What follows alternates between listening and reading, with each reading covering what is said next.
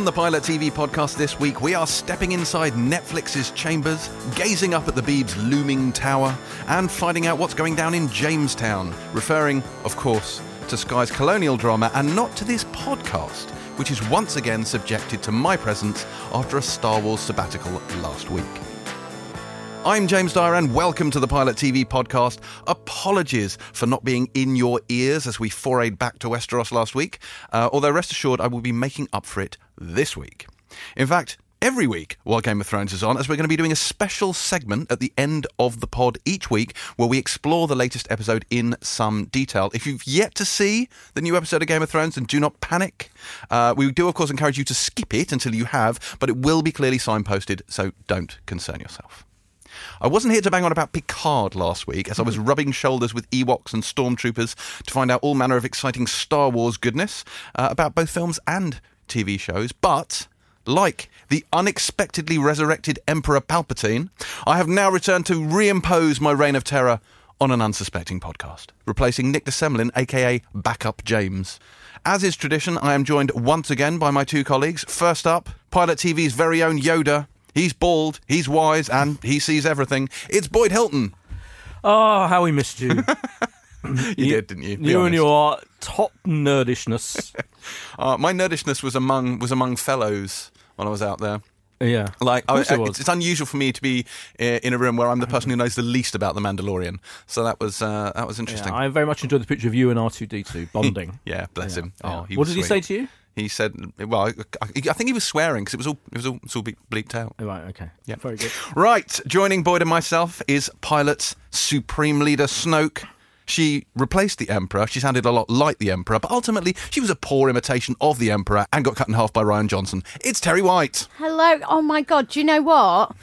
We really did miss you. it was really strange because um, I was like, we're free from his awful control and toxic manipulation. And we've so missed you. It's a classic abusive relationship, Terri. It See, that's what it is. is. You miss me when I'm not here. It is. I was like, God, imagine a James Dyer less life. Yeah. I do not want such a life. Stockholm syndrome. We're all imprisoned. is- We're imprisoned yeah. in the mind of James Dyer. It's somehow. classic Stockholm syndrome, but in this case, Dagobah syndrome. Oh, um, and we're off. Oh yeah. how was your uh, How was your week in the captain's chair? Did you uh, Did you enjoy it?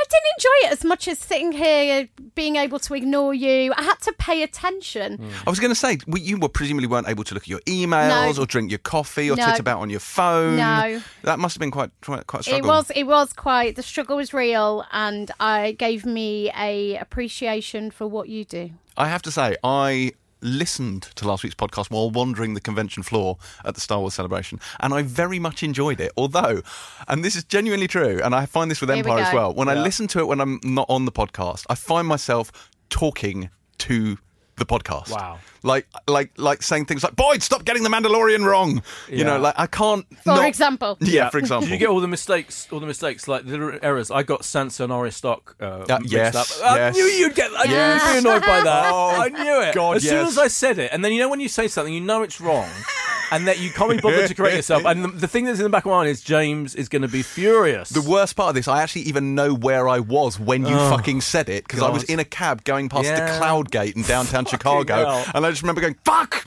psychopath. Yeah, I get all the names wrong. I can't. Um, that was can't not that was to. not the only error. There were a number. There were a number of them, and it, I was unable to. you Lena. Lena Headley. So let's just, One. One. Let's just make one. it clear, right, that this is classic James. So Yeah. we go, Yeah. oh, we've really missed you, James. James goes, yes, yes, yes, it was really good. Apart from, and Yeah. then proceeds to list all the things you did wrong, which he's definitely already slagged you off about on WhatsApp. Yeah. So yes, Yeah. James, James- thank you. I I take back Yeah. some Yeah. of my missing you Would you now. like to go through a list of errors we made without you? Or Funnily enough, Boyd, He I've- is I've- doing. I've This is what prepared- is happening. I've prepared the following document.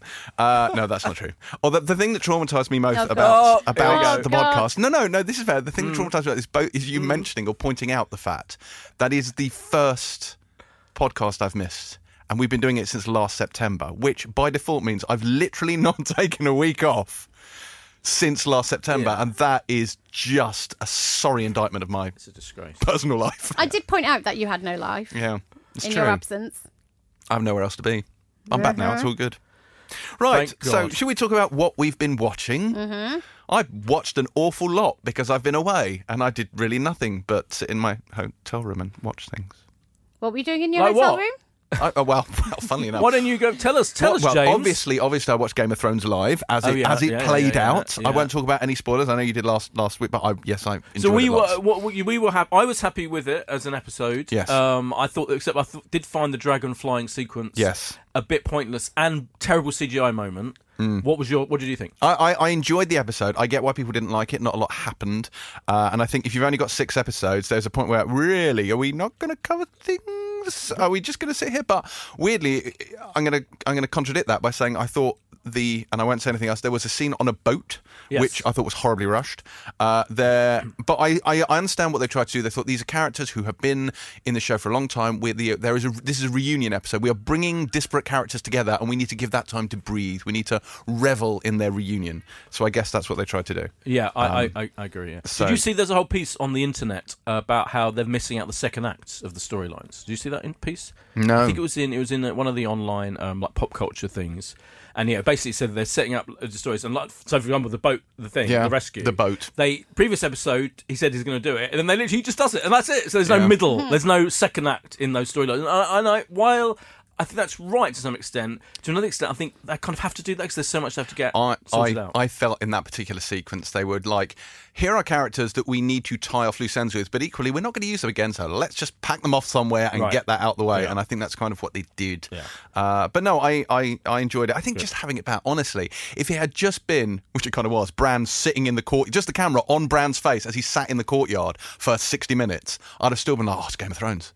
Yeah, Do you know what I mean? Yeah, I agree. Yeah. So I would enjoy that. So I watched that. I also watched the entirety of season six of Ray Donovan.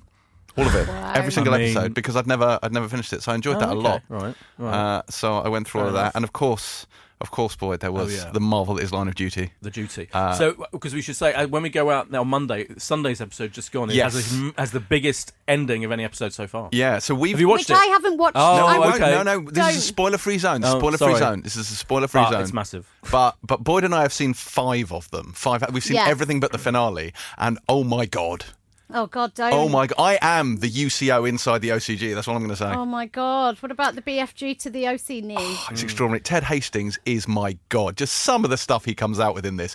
I do feel like it's taken them this long to latch onto the fact that a he's clearly a massive sex symbol, but also he's just a legend in all of our lifetimes. Oh, yeah. And it's like every single line of his now is is a gif, is a meme. Like every line of his dialogue is now a thing. Yeah, absolutely. Yeah. And and that and a huge amount of humour at the same time as you're constantly wondering if he is, isn't the biggest know. wrong in the history I love of the, the, way they're show. doing that, and Yeah. uh, and and just like just every time he goes, fella, ah, fella. But which is the impression of Mark Dinning, the ex-editor of Empire, That's also, true. who is definitely H. Um, Yeah. uh, but is there a sense though, right? Because I it's starting to grate on me a little bit. The whole very heavy-handed signposting of him as H, even though he's clearly not going to be. That would be the worst kind of twist in history. Or he- isn't Oh, he? don't get, I mean, there's a bit where he's like, "Oh, I'm just going to put this laptop in some, throw it in a skip after folding it inside something else." Like, it's starting to slightly irritate Can me. I say he took that laptop to the BBC's non-advertising Oh equivalent yes, of Computer did. Exchange? He did, yes. Which also, by the way, shouldn't you like throw it in a river or something? Isn't that what you do with dodgy laptops? That is what you do with with dodgy laptops if you're trying to dispose of a dodgy laptop. But was he doing that, or did he just think, "Oh, they've got nice trading prices there"? Did I he? Was uh, he just? Yeah, he really needs the money. I could do with the tenner. Yeah. Who Yeah. knows? I mean, he's a man in need of cash. We know He that. didn't float up the Lagan on a bubble. That's all I I'm do. going to say. I do enjoy his uh, his very what you call it um uh holiday inn depressing. It's Yeah. very Alan Partridge. I Oh yeah, the how Travel Alan Tavern is Yeah, brilliant. it's It amazing. is, Yeah. it is so Alan Partridge meets Yeah. Ricky Gervais um, in Yes. the Christmas special when he's a travelling salesman. I keep waiting for Lynn to kind of come in and get him some coffee Yeah, or something. yeah. It's uh, It is amazing. I'm enjoying that whole little subplot. oh, genius. it's Honestly, I think genuinely uh, Ted Hastings should be in everything. Just everything. He should turn up As in every Ted- show. as As, Ted no, no, not the actor, not Adrian Dunbar. Literally, Ted Hastings. Yeah. That's what I'm saying. Yes. We should all, a shout out as well because we were talking about this before we started recording. Polly Walker as um, Gill Biggeloe, the kind of um, legal counsel, Yes. who is trying to shag him. That's right. and she is fantastic. She's brilliant in everything she does. But I'm loving her work. I had thing. completely forgotten. And all the way through, I was looking at her thinking, "Oh, you're so familiar. What, what were you in? And then I realised she was the one who was perpetually naked in Spartacus Blood and Sand There you go. uh, with John Hannah. Yeah. naked, literally naked with John Hannah a lot of the time. Um, yeah, Yeah, she's great brilliant. stuff. Great she stuff. could be H. Who knows? She could be H. Mm-hmm. Sexy H. Yeah. That's what it is. Sexy H. Uh, well, they're both se- be sexy H's. That's true. As you just established. Yeah, every they're all Male all sexy H's, H, female sexy That's H, it. who That's knows? Wall to wall sexy H's. Yeah. Um, could I just say, Killing Eve is back, and two episodes have aired, and we haven't seen it. And what the fuck is up with that? Oh, we talked about this last week, right? This week. This is the other thing is we're recording this what four days after we did the last we, one. We, we should clarify that say. it's Easter. It's Easter. Therefore, we're recording this on the Thursday, but because it's Easter, it's not going out until the Tuesday. And part of the reason for that is we want to be able to see Game of Thrones before we put this up. So sorry for a the delay, and also for the fact that our news will almost certainly be four days out of date. Yes. But you know, and we only did the last news four days ago. Yeah, but deal with it. I mean, the the Killing Eve thing. I was saying I've had to mute the tweet the Twitter account because they're tweeting to Mm. Their. American audience. And but what I am enjoying is the wall of wailing that they're getting back from British people, Yeah. going, "Why can't we see it?" absolute twats. It's insane. It is. It's very weird. It's a very weird sensation to have the other half of the word experiencing a cultural event that y- is basically being blocked. Mm. but from you know, you. it's aired in Ireland as well, yeah, I know. Some. Oh, it's, it's, it's ending half of Europe, which means Yeah. which means Adrian Dunbar has seen it. So Right. Ted Hastings has seen H Killing Eve. Yeah. Ted Yeah. Hastings H. H O C. Yeah. Yeah, um, yeah. That that's that's quite dramatic. So so that's what we've been watching. Is anyone watching anything No. else? Yeah, I've no, done we haven't. I've been- re- we it's only haven't- just you, really. You Yes. did what you were watching. This has been a This group is discussion. textbook. Well, yeah, but still And based on what you've been watching. allowed us to talk occasionally. So I'm going to go next. So I watched this week for no particular reason in the dark, the BBC um, show. Which, I don't know what that is. So this is a, a series, a crime series, a BBC One. It aired um, in the summer of 2017, and basically, I was after something a bit line of duty, a bit bodyguardy. I wasn't in the mood for starting a whole new season, and this is a four-parter, and I was like, oh, I'm just going to jump in. It came up on my iPlayer algorithm, which seems to actually work, unlike other services, Netflix, and. It is the most ridiculous load of horseshit, but it's kind of really enjoyable, so I couldn't stop watching it. So it is an adaptation of these Mark Billingham novels, and it's essentially about a female police officer and detective.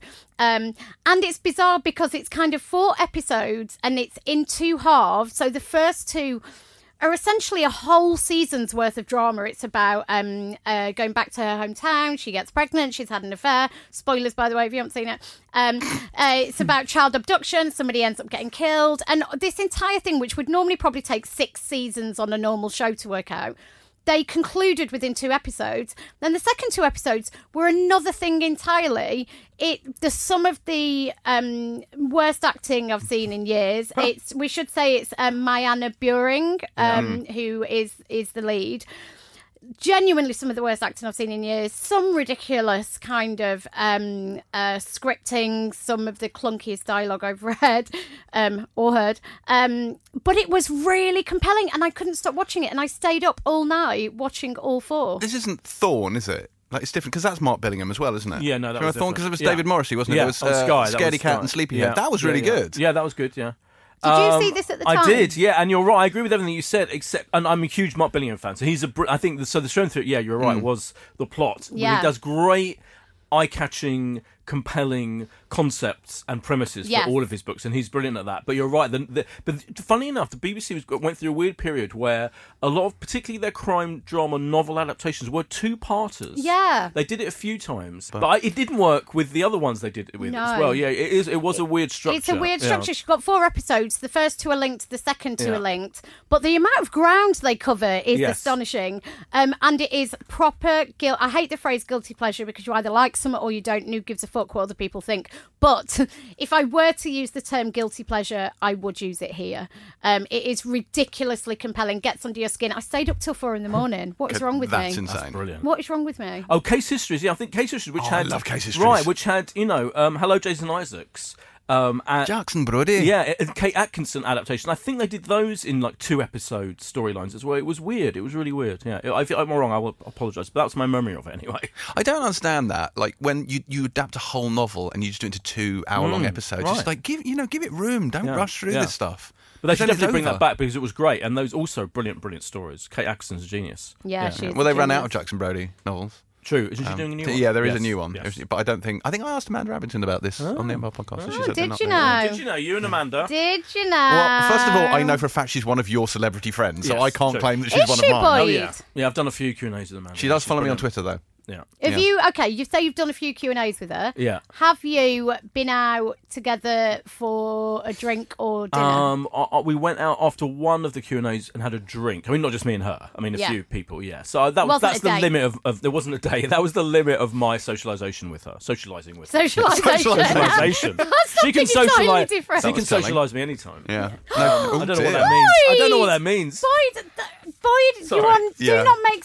S- I didn't even mean it that way. I didn't even mean it that way. You've, s Um, you've made the podcast unnecessarily anyway, sexy, yes. sweet boy. Made it weird. Sorry. I'll tell you. She's amazing though. She is, she's great. I I'll love her. tell you what I've been watching. Have you finished?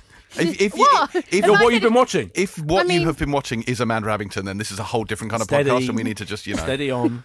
Uh, that is mainly what I've been watching, other than all of the things we talked about Right. three days ago. Good. I want to mention Special. Have you heard of this? This is on Netflix. This is one of those Netflix things because Netflix now has like five new shows every fucking week. They do not properly, and I'm not having a go at them. I'm You semi are. having a go. You are having a go They at them. don't necessarily showcase all of them. I mean, they just can't. There's just too much stuff. But a Special is a really interesting show. Is it special? It's steady. It's based on the memoir "I'm Special" and Other Lies We Tell Ourselves by Ryan O'Connell, who stars, writes, and show runs the show. It's an American show, and it's about he is a gay man and he has mild cerebral palsy, and it's all about kind of dealing with his identity, body image, particularly in the kind of like um you know in the gay community in LA. It's like so it's like this kind of this this fantastic guy in the middle of this ludicrous world there's a kind of really interesting. A, it's unbelievably blunt and honest and adult. Mm. So there's a scene in episode two where he has sex pretty much for the first time and pays for it with this guy who's like brilliant, by the way, like the way he treats. And it's just, I've just never seen anything like it. Really, it's like genuinely new stuff. You know, when you kind of because a it's still unbelievably rare to see a, a, a character with a disability on TV. Absolutely. And it's set to, to have you as your main character and to do an incredibly no holds barred look at what life is really, really like, including sex and relationships, etc. It's pretty incredible stuff. And the other intriguing thing about it is the episodes are only 15 minutes long. And when I initially like when I so when I watched this episode, I'm like, oh, it's only 15 minutes long. That's weird. And maybe they're all and they're all like between about 14 to 17 minutes long. Mm. And it's great. Another the great thing about Netflix, they do let creators do whatever the mm. hell they want to do. So I don't even know whether I'm sure they didn't go, oh, we want them all to be 15 minutes long. I think he's just decided that's the best way to do it to have these like so each one is like a little vignette in his life, and it's really really good stuff. It's a really interesting um, uh, show in all kinds of ways. Special. Do you remember in season one of the OA when one episode is like Yeah. 25 minutes? Yeah. And I, I was really thrown, like something's gone wrong with my Netflix. Right. What's happening? Where the rest of the episode? Did I fall asleep? Like Yeah. what happened? Yeah. That's they're very proud of that. Yeah, if you know they will tell the story in whatever however long it takes. Yeah. If it's going to be 80 minutes, it'll be 80 minutes. If it's going to be 25, 35 minutes, yeah, absolutely. No, fair play to them. I Yeah. suppose I don't have to worry about ad, ad breaks, so it's not quite as And obviously, rigid, our OA spoiler special is still available. No, it is. it is indeed. Um, so, we have a slightly odd situation now where we have Funny or Dire, which was artificially constructed by you bastards last week to you orchestrated that I would see this thing. I'm unprepared for this. I watched it just before I came over here. So the show is Nighty Night, which is a Julia Davis comedy. I didn't have time to read anything about what it would be before I turned it on. I don't really know what I thought of it, if I'm honest. I hated everyone in it with the fire of a thousand supernovas. You're meant to. I, yeah, I appreciate that. but there were a couple of things. So first of all, it took me a while to register that it was Angus Deayton, and Oh, then it took me even longer to register that beneath that wig was Mark Gatiss. And I was Yes. like, oh my god! And then isn't Lynn in there as well? from- Yes. And I was like, so I was like, I was too busy It's a noticing who. people. Yeah, it's a who's who of British comedy talent. Um, it's clearly very good. It's so far away from what my sense of humour could be said to be. I can't even tell you. That said, and this is completely improbable because I like. I'm not saying it's bad at all because it's a reflection of me. I didn't enjoy watching it, but I did laugh. Oh, so it Whoa. actually. But in a really random place. and Which if you had told me that this would make me laugh, I would have just looked at you and been like, no. Go on. Genuinely, when she's when she's on the date, and Mark Gatiss turns to the waiter and it's like, Peter, Peter, Peter, whatever, the bloke's ignoring him. And she pulls a chunk off her roll and throws it at the waiter. And the waiter steps aside and he just twats this woman in the back of the head. And for some reason, I just went, ah! And I don't know why. Hang on. Did you pa or did you laugh? Well, that that's as close as I got to a laugh. Like it was an outpouring of noise brought about by mirth. But that's not laughter. Well, I hate to like Okay, you- mansplain laughter. I hate to laughter explain to you. humour splaining to me. But um, yeah, I think you do have to laugh, and there has to be body movement and noise for I it to mean, count. I made noise. Body movement, That was. Well, you know, if you laugh, you go. "Huh, Oh, huh, yeah, okay, huh, yeah. huh, Oh no, I didn't do that. Well, but I don't. Santa I don't laughs, really but- do that. Uh, no, no, that I didn't do that. But I laughed at that, and I found the bit where a woman in it has a protracted asthma attack, which is one of the. It's very good because it goes on just that bit too long, Mm-hmm. and that's what makes it funny. That's So I Ruth thought- Jones. yeah. Yeah. So Ruth Jones's asthma attack is is. So Yeah. did it make? Look, James apart from my laugh? pa noise, that was as close as I got. Like that. That, That, was does, it. that is a no. Okay, so that's a no. It's It's, close, it's a no It's on pretty 99. close. But It's you- not called. It's not called Dyer or Pa. it's called Dyer. True. Actually, what is it called? Dyer or laugh? Make James Dyer laugh. Dyer laugh. What is happening? It's still called Make James Laugh. As far as It's I'm funny or concerned. dire, Funny isn't or it? dire for James. But it's not called. All right, let me do that again. It's not called Para or Dyer, is it? I, I don't know why you said do that again. It's not like I'm cutting any of that out. Amazing.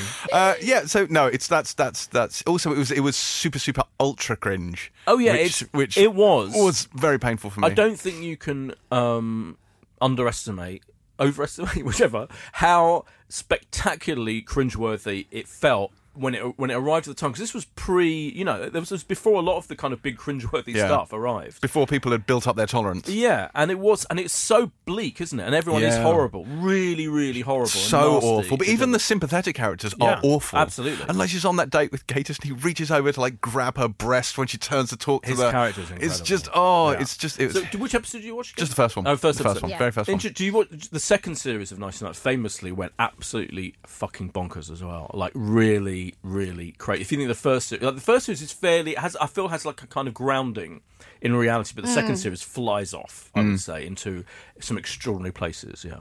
This is definitely one of those series where if someone said to me, "Oh, is that any good?" I'd probably say to them, "Yeah, it's really, really good." And they'd say, "Did you enjoy it?" I'd be like, "Not even slightly." Well, I did say last week in your absence when we chose this for you um, that you would either. I couldn't decide if it was absolutely Yeah. against your type entirely, Yeah. or if you were actually going to quite like it. And I knew it would be a quite a violent reaction, a binary reaction. There wouldn't be. Mm. Yeah, a, it was the former. It was the former. But but the week prior to that, you had challenged me to watch Pulling, which I still have yet to. So I will watch that for next week. Apologise to anyone who is sending in their suggestions. We're Terri's basically monopolising it at the moment.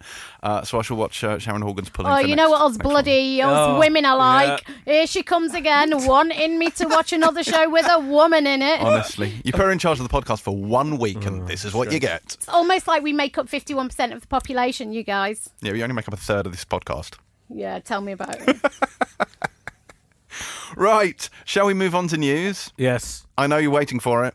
Oh, I know you. God. Oh, we might as well get, Get it out of the way. way. I Just know get you've it out of the way. stealing yourself for this all week. But yes, we have some Picard news and proper Picard news, not even like the token news that Nick pulled out of his bum last week. This is mm. this is really good. So Variety has reported this fact that Alison Pill, Harry Treadaway, and Isa Briones from American Crime Story, uh, the Versace one, have joined as series Versace regulars on Picard. Are you who? What? So, so like Alison Pill, you know, from, I from do. Scott Pilgrim in the God, newsroom. I do. I'm you know, pulling your Harry. Treadaway, who's one of the Treadaways. Uh, you know, a tread away. a That's not. Luke. That's not Luke. He's in there. This is very exciting. So they will be joining Patrick Stewart, presumably as like the Picardettes, uh, and they shall be just worshipping at the altar of Jean Luc. They will be Hmm. making it so. They they are engaged to star, and other Star Trek Next Generation references.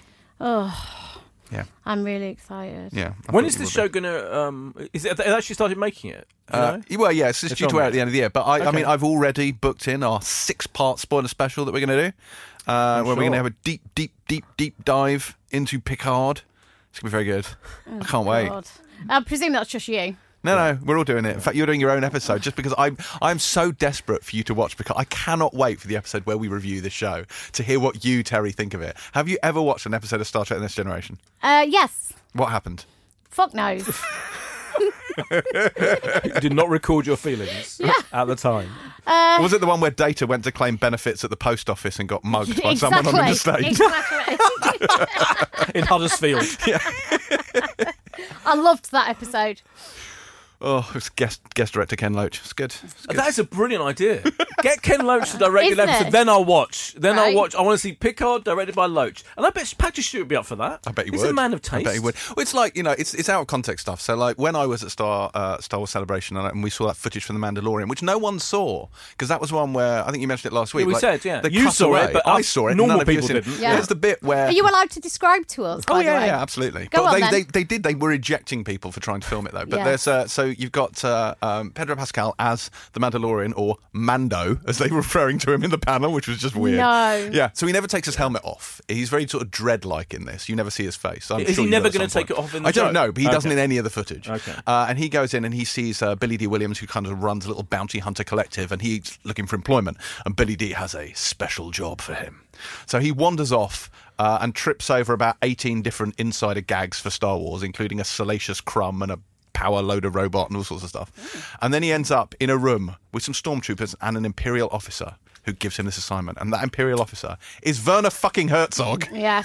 which is just Yes. brilliant. Therefore, Um, Ken Loach isn't that crazy. no, I a know. I was expecting. No. Ken Loach is actually one of the Yeah. stormtroopers, and you didn't know that, but that's that's hundred percent true. Um, and he gets the job from him, and then he goes off in his ship, and there's violence, and there's things, and IG88, which I got accosted by someone at Celebration uh, for not calling him IG88. Why? I'm like, we mean IG88, not IG88, it's IG88. But apparently, there is a contingent who a not only think that he is IG88, but when I refer to ATATs, apparently I should call it an ATAT and not No. an Oh, ATAT. no. No, no, it's just No. like you. Who are these fuckers. Who are you? No, Don't they say ATAT in the film? no, it's never said. so it stands for All. Terrain Armored Transport. Blimey. But his argument was you wouldn't call the ATST at st, would you? Which actually is a Is- fair is a point. fair point. It is a fair point. But all I'm going to say is I was on set of The Empire Strikes Back, so fuck you. I get to say what I like. Oh, God.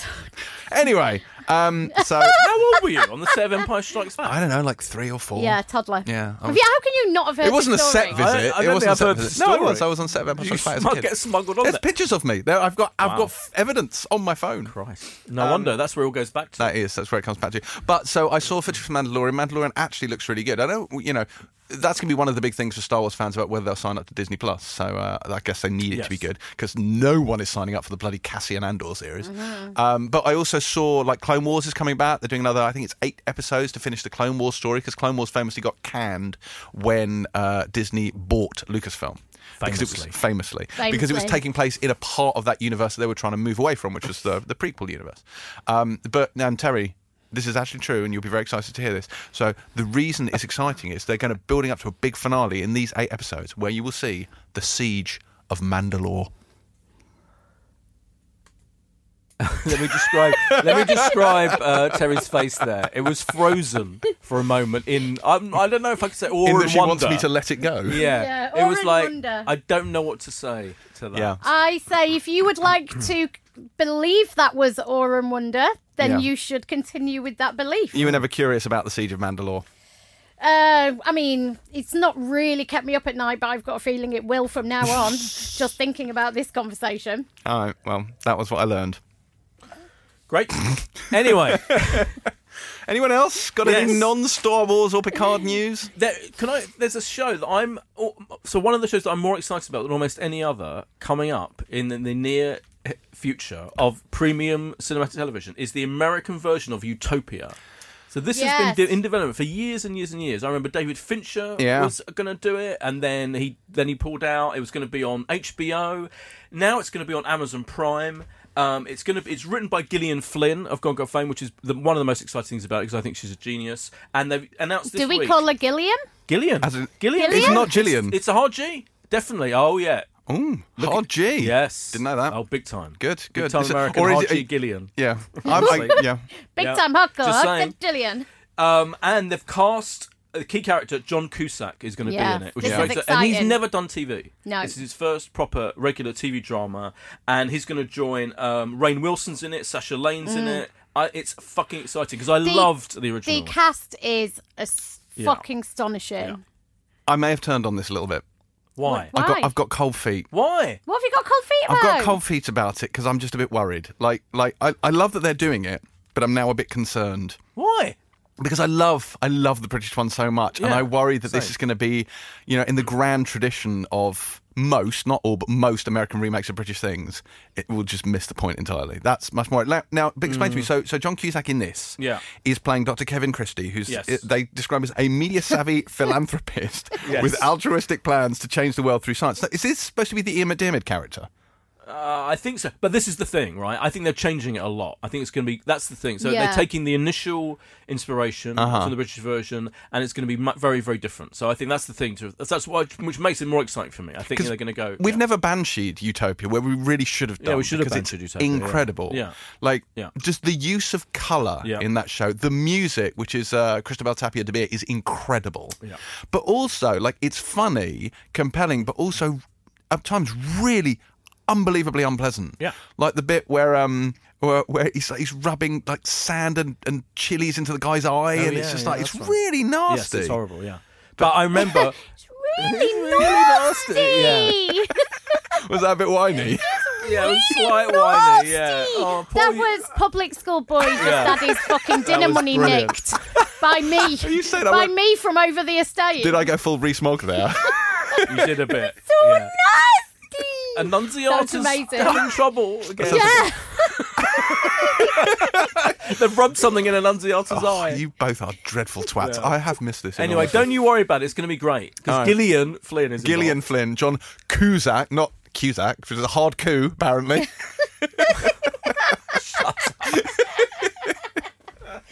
oh, God. Rainn Wilson.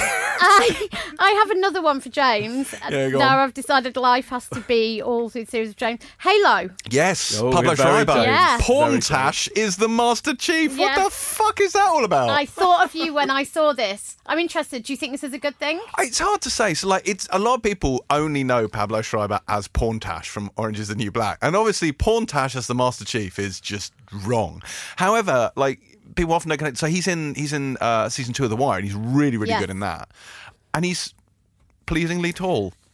So I know him from um, Law and Order SVU. So he played um, one of the worst bad guys in SVU history, who two seasons ago, three seasons ago, took Liv, who is the main character in Law and Order SVU, kidnapped her, um, took her hostage, and murdered loads of people. Hang on, he was. Eh, That's not something you're supposed to do. If you're, is he? Was he not a goodie then? No, I said baddie. Oh, Yeah. sorry. Yeah, sorry if you got that confused, but yes, just to uh, just to clarify for everybody who, like James, thinks that the guy who uh, murders people, rapes them, uh, takes a woman hostage is the good guy. He is the bad guy. He's an amazing bad guy, like amazing bad guy. But yeah, I mean, it made me excited in something I have. Well, he's Mad no Sweeney as well for. in, in American Gods at the Yes, moment. he is. But no, he's a really good actor. He's an and, amazing And again. I think the height thing is something you can't underestimate because the Master Chief is uh, is obviously a Spartan super soldier, Terry, as you'll know. I do Uh, know. Let me tell you. Shall I tell you the moment in which I realised height really is everything when it comes into Oh, acting? God. Right? Daniel Craig as Ted Hughes in the film Sylvia. Oh yeah. Ted Hughes was a physical, foreboding, gruff Yorkshireman who would travail the moors, reciting poetry, looking at the hawks, towering over the dales. And then Daniel Craig kind of, you know, ambles onto screen, all five foot eight of him or whatever. And it was um, most trouble. That has no relevance to anything we're talking about. No. He has done quite well as James Bond though, Daniel Craig, even with his But d- diminutive. can't you remember the whole backlash against his height? I do remember. I, don't feel like- remember as, as a man of, of minimal height, I you know. But it's I, like you playing James in his in the biopic of James's life. Yeah, no, I want Pablo Yeah, Schreiber to pay me in the biopic. Well, Tom. Cruise did Jack Reacher. I can play James. That's true. I feel That's I can play true. James. That's true. That would You could be you could be the Tom Cruise Yeah. to my Jack Reacher. But it did create issues, right? It did, Again it with did, Cruise, it because did, you have yeah. to, they have to take the character and own Yeah. it in such a greater degree than they would do if they had a Yeah. different physical. And James involvement. James all had to stand on a box in um, Continent of Solace. I seem to remember reading. For anyone who uh, was unable to discern the actual news from that morass of nonsense, uh, it was that Pablo Schreiber will indeed play Master Chief, aka John One One Seven, for that is the Master Chief's real name, uh, in the upcoming Showtime Halo series, which I'm I'm very excited to see, and will no doubt bang on about with increasing frequency as more news about this comes along. But let's let's move away from the Halo verse and to the Curtis verse for Ian Curtis.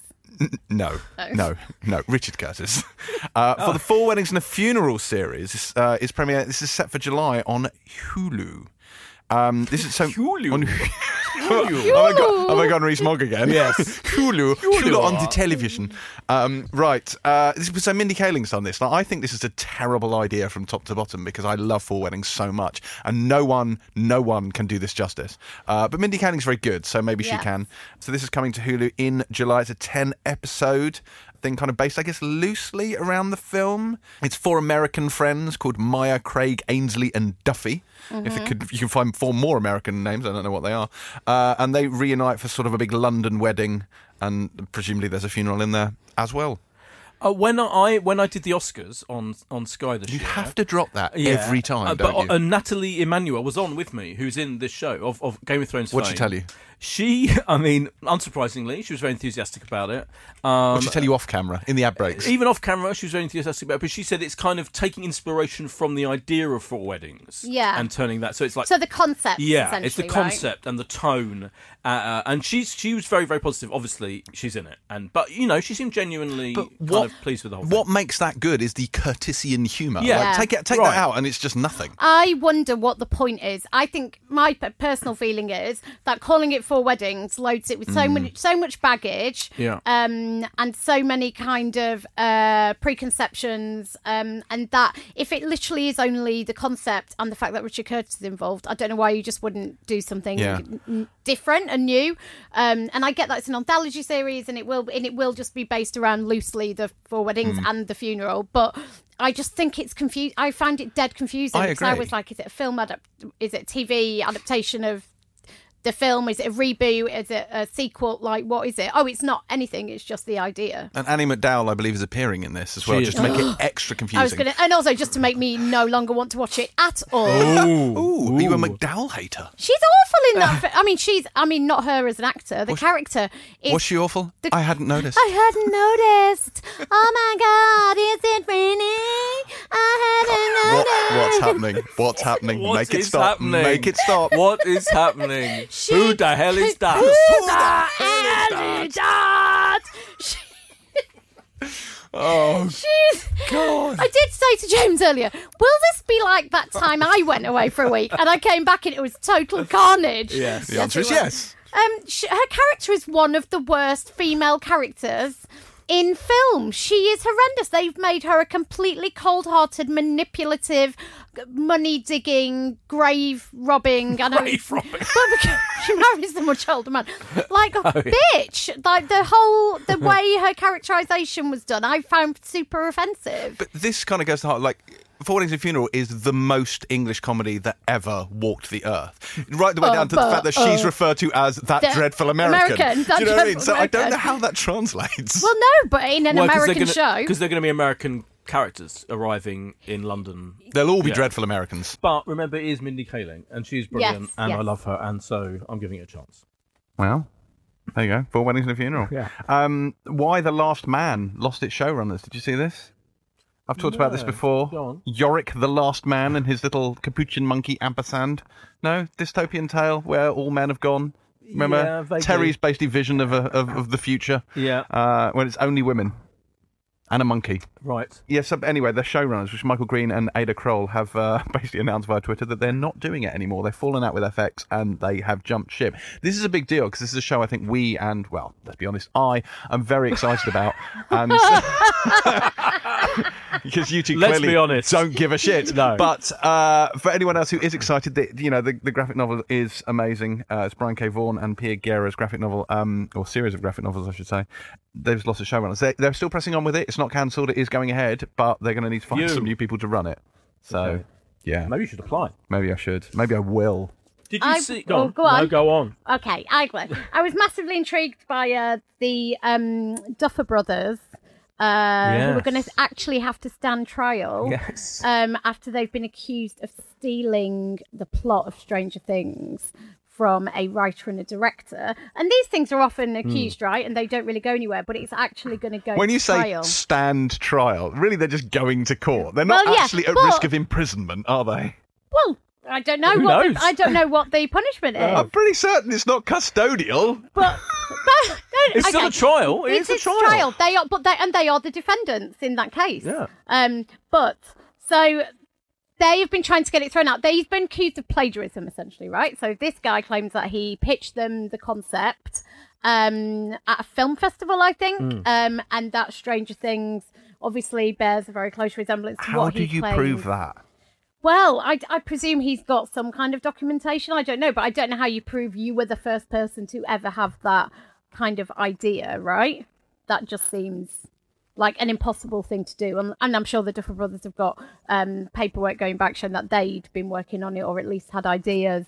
Um, I think it's the similarity. He's saying the similarities in the basic um, in the basic plot, uh, which they both it was a this conspiracy theory of this Long Island village in the seventies. So I think because it was both it's such a specific thing, he's claiming that you know they'd not not thought of this before. Um, he shared it with them, and you know if he if this guy wins, basically, I think they're not able to continue on. Clearly, there's been considered to be a case to answer for it to go to trial. This will get settled. It'll get settled. This person will get paid off. Yes.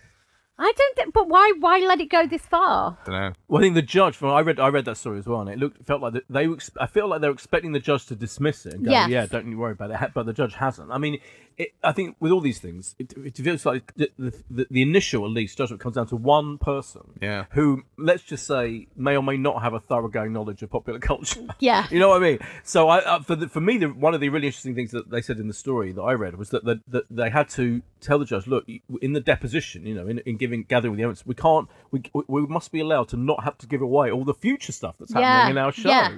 And you wonder whether it's going to go, oh fuck that, I don't care, you know, because Can imagine? yeah, That's the way it comes out. Members of the like- jury go, "Oh my god, spoilers! Yeah. Objection, Your Honour, spoilers!" exactly. So you know, I mean, it, there's a lot of ramifications for it, but it is surprising that it's got this far. Yeah, that's the point. Yeah, that is the point. Is that th- I think these things are often people are often accused, right? Yeah. And uh, and there's always a. I mean, a what is a truly original idea if Yeah. it's Yeah, based on something that's happened or an existing theory or, or history or anything really. I think it's quite a weird conceit to believe that anything is completely original. But I can't remember the last thing where it actually No, got this yeah. far, Yeah. um, which is kind of extraordinary. Especially, you know, it's coming back here in what like Yeah, summer, isn't it? Yeah, Bloody July. is, and then they need to get a topper with the Duffer Brothers. So I hope Oh they're my not too God. busy with this bloody trial.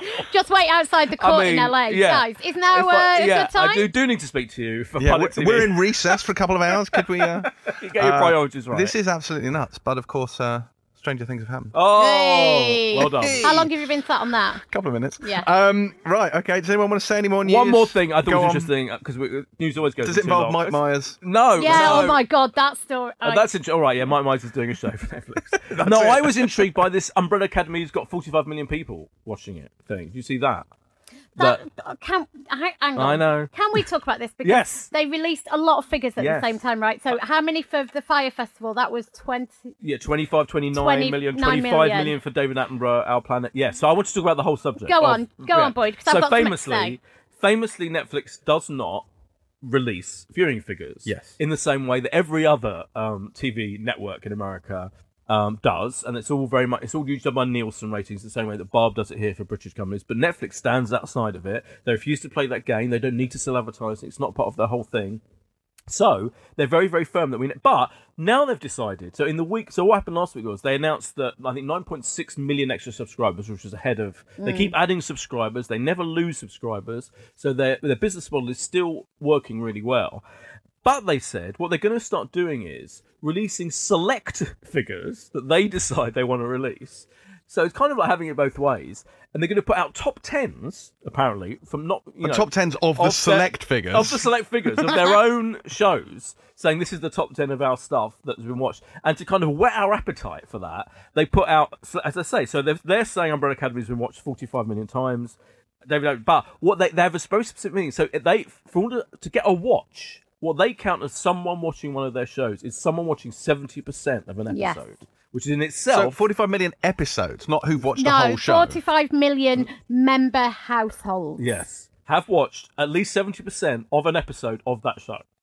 So it's kind of not quite as amazing. So as you didn't sounds. necessarily make it to the end of the pilot, but they're counting you. Right, Right. exactly. It's fast, but I'm intrigued by the whole. They don't give. They will do whatever the hell they want to Yeah. fucking do, Yeah. and they're sticking to it, and everyone else can go jump. But I think it's ridiculous because, quite honestly, we know that if they're being selective in terms of what they release, then they are going to release the amazing figures. Yeah. Which, if if I didn't hear, if I loved a show and I didn't hear any figures given, I would have been like, oh well, clearly it did shit. So they're, they're, what they're doing is creating a framework within which they think they've got complete control. But obviously, as an audience, we'll start to interpret things completely differently agree, because yeah. I was because I was thinking about did they release a figure for um you? Um, they did for sex education, I remember. Yeah, yeah. they did, and that was a big figure. Yeah, I'm not. Maybe they did for you as well. Yeah, but it is an. Int- it is. a- But in your head, yeah. you're going, "Oh, I haven't. Yeah. That was a massive show, and I haven't heard any of viewing figures. Yeah, right. Must have been shit. Yeah. right. Yeah. So it's kind of like Yeah, a- it that- isn't- this sense of control. I think in this day and age, I think with everything going on with Facebook, um, I think there has to be if you want people to truly trust you as a brand. I think you have to have total transparency. And I think we work in a time where, and we live in a time where TV companies are very, we see what the BBC get overnight. We, I used to work on a magazine where we got the overnight figures every morning. You saw what everybody was doing. Netflix's ability to kind of, or, or kind of um, liking to step out of that on one hand, if you're going to go, do you know what? It's not about metrics that have previously ruled the world. It's about quality. It's about connection. That is all great, and I'm going to buy into that argument. But what you then can't do is turn around and go, "Oh, by the way, this one got 45 million." You can't operate outside Right, the system and use it Yeah. when you want to because it does feel like actually that was well, what was that about? And actually, if you you are using traditional value judgments, then you just need to be open with us, right? And you need to go, "This is what all the shows got," and we're just going to be completely transparent. And on that note, should we move on to reviews? Yes. Let's move on to reviews. Um, Yes. First up this week, we have Chambers. This Netflix horror stars Sivan Alyra Rose as a young woman who has a heart attack and receives another young woman's heart as a transplant. At which point, she has a full recovery and lives happily ever after, which is nice. no, of course she doesn't. Uh, rather, her new heart brings with it a host of weird supernatural things and two very creepy parents in the form of Uma Thurman and Tony Goldwyn, whose former daughter donated the haunted heart. Now, Terry, as the John Doe esque scrawlings in your notebook will attest, you had many possibly psychotic thoughts about this. I did, right. So let's just start by saying um, this is kind of in a weird amalgama- amalgamation, easy for me to say, of kind of a supernatural horror, a bit teen drama. Um, and when it starts, you feel like you're in familiar territory, right? So it's a young girl. How old is she meant to be? 16? Seventeen. 17. So, um, and it kind of opens on her, and she's rubbing like some kind of lotion into her skin, and there is a, and I Or was else she gets the hose again. so I, yeah, so I'm rolling. Here we go. So I'm rolling my eyes at this point, right? So she's 17 and she's rubbing it around her breast and chest area, and I'm like, oh Christ, really? Are we here again? then like the Smiths start playing, Yes. and she walks out of, of the house to the car, and essentially, you know, this is the night she's meant to lose her virginity in a mattress shop to her boyfriend. Um, and I, at this point, I'm like, oh God. And then she basically has a heart attack, right?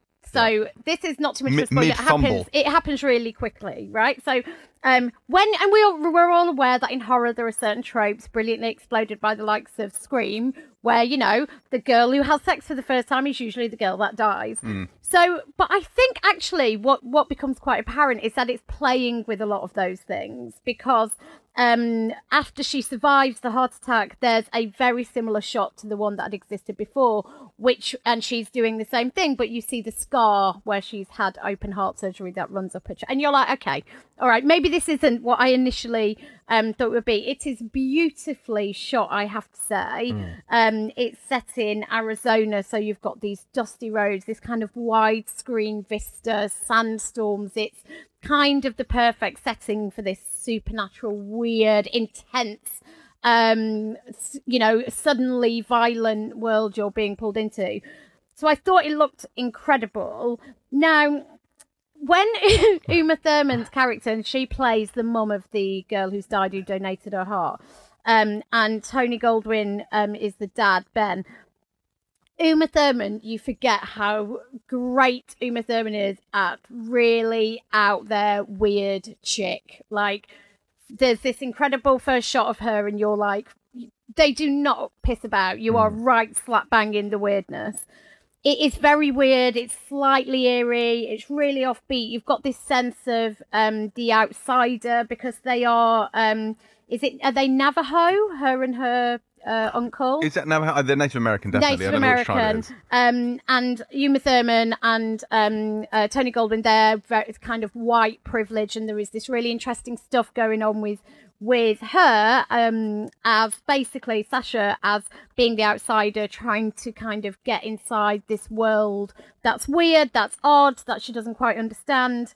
Um, I only watched the first episode, um, but I really loved it. I loved the kind of play of privilege. Um, it feels very authentic in terms of showing kids at school these days. None of it feels kind of um, faked or kind of out of step. So I really liked this, and hmm. all of the things I thought I was rolling my eyes at initially, I actually feel like they were setting up those things to that often exist in teen dramas to kind of deconstruct them and knock them down. Mm. It's shot a bit. It feel had a real sort of indie film vibe to it. Completely. Just a really low. American Honey. It m- reminded Absolutely, me of yeah. American Honey. There were a couple of shots, and I Yeah. was like, "Fuck!" But it has really a real great. authenticity to it, which is really at odds with the subject matter. Because on the one hand, it's a really believable look at a kind of a working class background minority teenager, but then you have her colliding with this, and this in itself is a cliche. There's a whole fish out of water. She ends up going to the rich Yeah. kid school, uh, which, where they have nap rooms in case they get triggered in lessons, and it's all Yeah. just hilarious. Um, but then you've got all this slightly weird supernatural stuff. Like I've seen the first two, not the whole of the second one because I ran out of time. Uh, and it gets like the supernatural stuff starts to dial up. You see it sort of it is introduced in the first episode and then Mm. it progresses from there. But yeah, it's really interesting. In some ways, this is almost like it's been made with both of us in mind. So you've got Yeah. the working class girl sort of having it, you know, dealing with her tough life, and then you've got crazy, weird psychic stuff for me. Right? All you need is Patrick Stewart to turn up and you know sorted. Well, Yeah. and also as as as you mentioned, as Terry mentioned, the very first scene plays out to the Smiths still ill, and Yeah. that had me. It had me at the Smiths. That's Yeah. for all of us. not only- Ma- yeah. Netflix made this for us. Absolutely, and um, I loved that brilliant use of that particular song, and fantastic and kind of unusual choice because Yes. it immediately is a striking Yeah. moment. Visually, it is incredible. I love the bit that's when they when she goes when she goes to the rich people's house, which Yeah. is spectacular. The interiors, I mean, it's proper interiors porn that they've got in that thing, and they all they gather them all in the room to watch against a glass wall, the sandstorm gathering. That's Yeah, amazing. it's an amazing It's shot. amazing. Amazing moment. So you think I, I, it does help that you've got a Netflix style budget where they can just have like a massive CGI Yeah. sandstorm, which looks incredible for like about a two second Yeah, shot. completely. Um, so the production values are spectacular. Mm. Uma Thurman actually said, "Oh my god, she's so amazing. I know. She's so like what is the character? She's like you're like she's creepy. She's Yeah. slightly exploitative, slightly a weird relationship with the son, the teenage son, who's Yeah, quite interesting. yeah. Very interesting. Her face in that Her face, face, yeah. is remarkable. It's I don't quite know what she's doing with Yeah. it, but it is Yeah. it put it knocks you so off. It, there's so much Kills her. emotional complexity conveyed in that. It's the sort of it's that huge amounts of grief, devastation, but also a weird obsessional, almost possessive projection onto this other girl hmm. who has part of her daughter inside her. Yeah.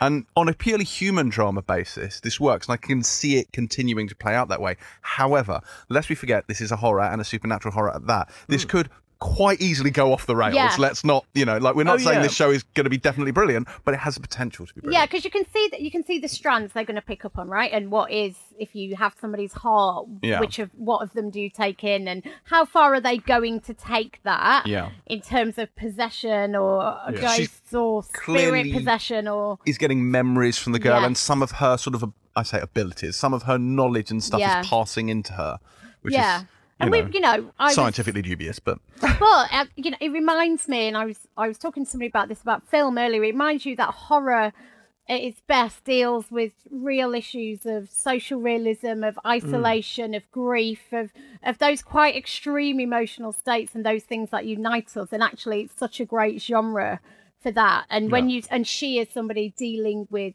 grief fundamentally, as you say, on a pure human level, take everything else out. And then what does it mean to give something as fundamental to who you are, your literally your heart Hmm. to another person?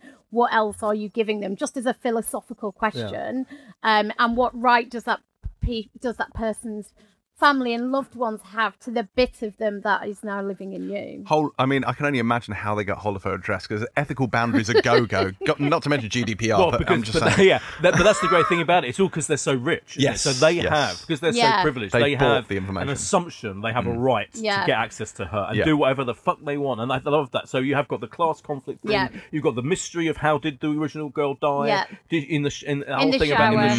shower. mm, not Or did really. she? No, Yeah. it's really. I, and I, I love that. So this is like ten episodes, isn't it? So Yeah. because I feel like if it wasn't, if they they built up so much great stuff into the premise, I feel like because I don't think. I, I mean, I'm assuming it's not going to go off first. I just feel they're building up loads and loads of great subject matter for a long deep dive into this thing that could have ended up being a cliche two-hour horror Yeah. film. Yeah, And I exactly. love, and I think this is what Netflix does best. Like this is Netflix at its very best, where they really lavish time and attention on a really clever concept, and they give you Uma Thurman, they give you, you know, themes and big ideas. Yeah. I think it's really, really great. This yeah. is actually what I love about long form storytelling generally Yeah. and sort of TV stuff. Because what this is on paper, like the log line for this, is an incredibly basic first base oh horror Oh premise. God, Do you know what I yeah. mean? This is every 80s and 90s straight to video horror film Yeah. ever made. You know, girl gets other girl's heart, weird shit happens. Do you know what I mean? But because they can spread it out over 10 hours, they can luxuriate in it. They can take their time. They can afford to take this kind of verite approach to the aesthetic.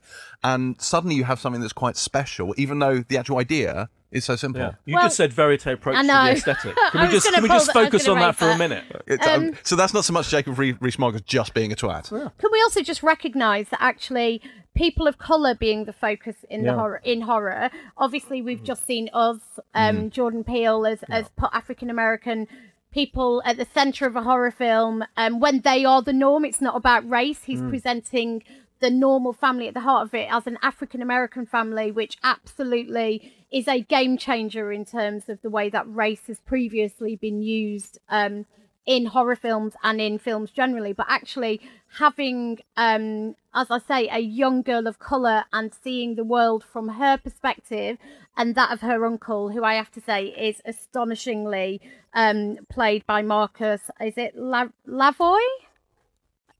I don't know how to pronounce it properly. L A V O I. Yeah. LaVoi. I think Boyd's about to tell us there's a hard G in there somewhere. So. Le Bois. he's and and, and seeing he's the great. world and and sh- her being the subject and center of this and this white family of privilege Hmm. being the kind of outsiders i think that in and of itself in terms of storytelling is also a really kind of um quite a radical correct but a radical thing which again makes it feel authentic makes it feel really interesting. You haven't seen this story. As you say on paper mm. you feel like you've seen it before. You haven't seen this story before. I was actually really relieved when I watched this as well because when Boyd sent through the shows that we needed to watch this week, and obviously I came to this quite late because I've been in Chicago, I saw N- Chambers on Netflix. I swear to God, I thought this was a, was a Wu Tang documentary, That's great. And I thought I can't face this. and That actually, is I was brilliant. pleasantly surprised. Yeah. Well, you know, I'm, I'm- I'm capable of getting you a Wu Tang documentary, but no. yeah, see if you can ch- cue that up for next week. Yeah. Uh, that is Chambers, which debuts on Netflix on Friday, the 26th of April. Next up is The Looming Tower. This is a 10 part miniseries based on the book by Lawrence Wright. This stars Jeff Daniels, Peter Sarsgaard, plus a raft of other people, and is essentially an espionage thriller that deals with the period leading up to 9 11 and both the kind of FBI and CIA efforts to track the rising threat of one Osama bin Laden in the late 90s. Uh, this actually aired in the US at the beginning of last year, so it's been banging around for a while, but it's only just made it to these shores thanks to the BBC Two. I should say thanks to BBC, not Thanks the to the BBC. BBC It's not Two. the BBC Two. Again, Rees-Mogg. The BBC Two has brought us the Looming Tower. Uh, oh God, yeah, I'm not even going to cut that out. Fuck it. So, uh, the Looming Tower. Boy, did you like it? What do you think? I uh, love this kind of stuff. This is very me. This stuff. I love um, the whole idea of showing us in dramatic form the ins and outs, the kind of the detail of the FBI versus the CIA Yeah, in fucking up the intelligence in the build up Squabbling siblings. squabbling, um, ludicrous tactical mistakes, having information or not using the Yeah. information, power plays within these organizations, ego, um, you know, people kind of going, "Oh, this is the best way. Let's try and get this undercover person to do it, and it'll be brilliant, and I'll be, I'll get a medal." And you know, it's all of that, and because it, is based on this amazing book, which I haven't read, but you know, is a classic book by Lawrence Wright. It all feels so real. I mean, it is real. It's a dramatization, pretty much, Yeah. of, of, of what he says, everything that happened. The cast is brilliant. Peter Sarsgaard, Jeff Daniels, Bill Camp, who's fantastic. Bill Camp was the detective in The Night Of. Did you ever see The Night Of? Yes, He's yes, I love The Night he's Of. He's fantastic in that. He's brilliant in everything, but he's got this grizzled, you know, kind of ex- oh, experienced face that's fantastic. Um, Michael Stuhlbarg's in it. It's just got this incredible cast. All of these kind of old white men, basically, Yeah. which is exactly how it was, of course, in the American law enforcement um, and intelligence situations, are all competing with each other. And Tahar Rahim's in it as well, um, as an Arab-speaking Muslim um, who's who's an agent as well. So Hmm. it's just got this Rolls-Royce cast, and I just thought it was dripping in authenticity. It's got that kind of you know. 70s thriller vibe going on as well. I really, really It's liked part 70s espionage thriller, part like a cop show. Do you know what I mean? The way it's Yeah. structured, like dueling jurisdictions. Exactly, But yeah. what's what really elevates this is like the shadow of 9/11 just looms large over the whole thing because you're aware that where this is going Mm. and the horror that this is all leading towards, and every mistake they make, you can see it contributing to this thing, Yeah. which is going to happen. Yeah, I really enjoyed this. I mean, I watch anything with Jeff Daniels in it, but I really, really enjoyed this. I thought it was great. Uh, first step is directed by uh, Alex Gibney. Uh, Yes. documentarian who is Yes. also exec producing here, um, and I, beautifully shot and really, really nice. I like the use of flash forwards and found footage as well. They had the testimonials in there, which kind of give it added authenticity. I thought that that gave it a nice flavour. It's really lean and taut. I, I thought it was very compelling, actually. reminded me of the Big Short in that sense. Um, Yeah. And I, I too really loved it. The way it was shot, the color palette it's dealing in, which is quite kind of beige and stark, and it Yeah. just does so much of the lifting in terms of you know these these are part of the systemic problems that led to what we know, as you say, is coming. And because you know what's coming, everything is loaded with so much more significance.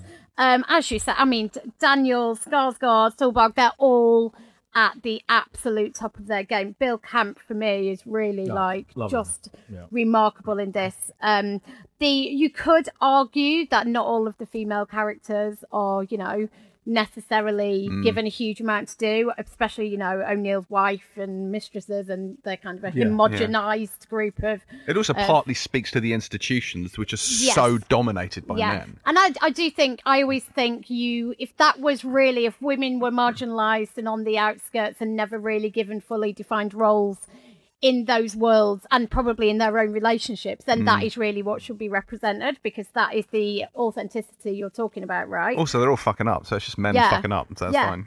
And and you mentioned Boyd, I think Rahim um, Yeah. as um, Ali Soufan, and just incredible. Yeah. And it feels like um, there is kind of pr- he's what one of like eight Arab speaker Arabic speakers Yes. in the entire Yeah, they make a point of that. don't Yeah, they? How many people in the FBI speak Arabic? It's like eight. Yeah. Eight. thousands and thousands. just and Yeah. I thought it was done. Re- it wasn't kind of incredibly heavy-handed. They they let the story tell itself, and people hang themselves essentially because Mm-hmm. you do see this infighting and this bickering, and you've and this kind of these power plays and this ultimately willy waving Yeah. that you know helps to contribute to one of the worst atrocities in in history. I loved it. I was worried. I was like, will it be too dense? Will it? But I the the pacing of the screenplay, I think, is remarkable. That writing just powers you on and powers you on and powers you on. It's a fascinating history lesson, but I think also it shows into such stark relief how much the world has changed Mm-hmm. since that time.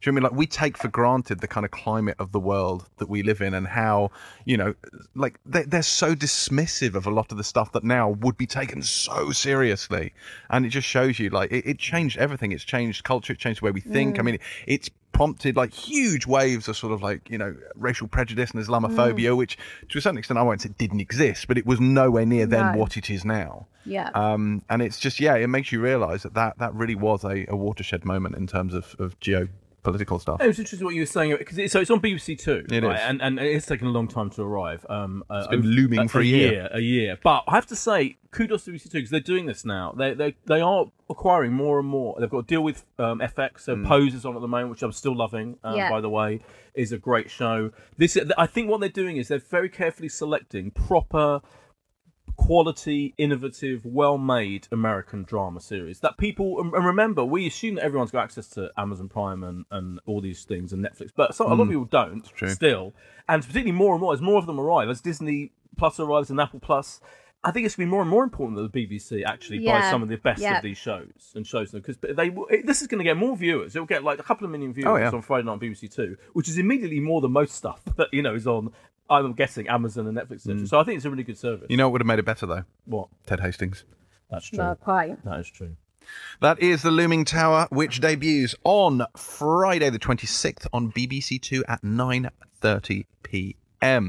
Lastly this week we have Sky One's Jamestown, which from the title I'm guessing is about British colonies in the Americas. I mean, I haven't watched it, and neither has Terry, uh, so I couldn't really tell you. I mean, it could literally be about the road I grew up on. Is it, Boyd? It's about in in the near future a group of Dyer devotees set up a community That sounds to amazing. worship tall bald nerd James Dyer. This is extraordinary. and they call it Jamestown in honor of you. Uh, no, so it's, like the episode of Firefly Jamestown. Firefly James. Yeah, it is. If only. I mean, I'm gonna, I am gonna pitch that at some point to Sky. As You a- should. as an idea.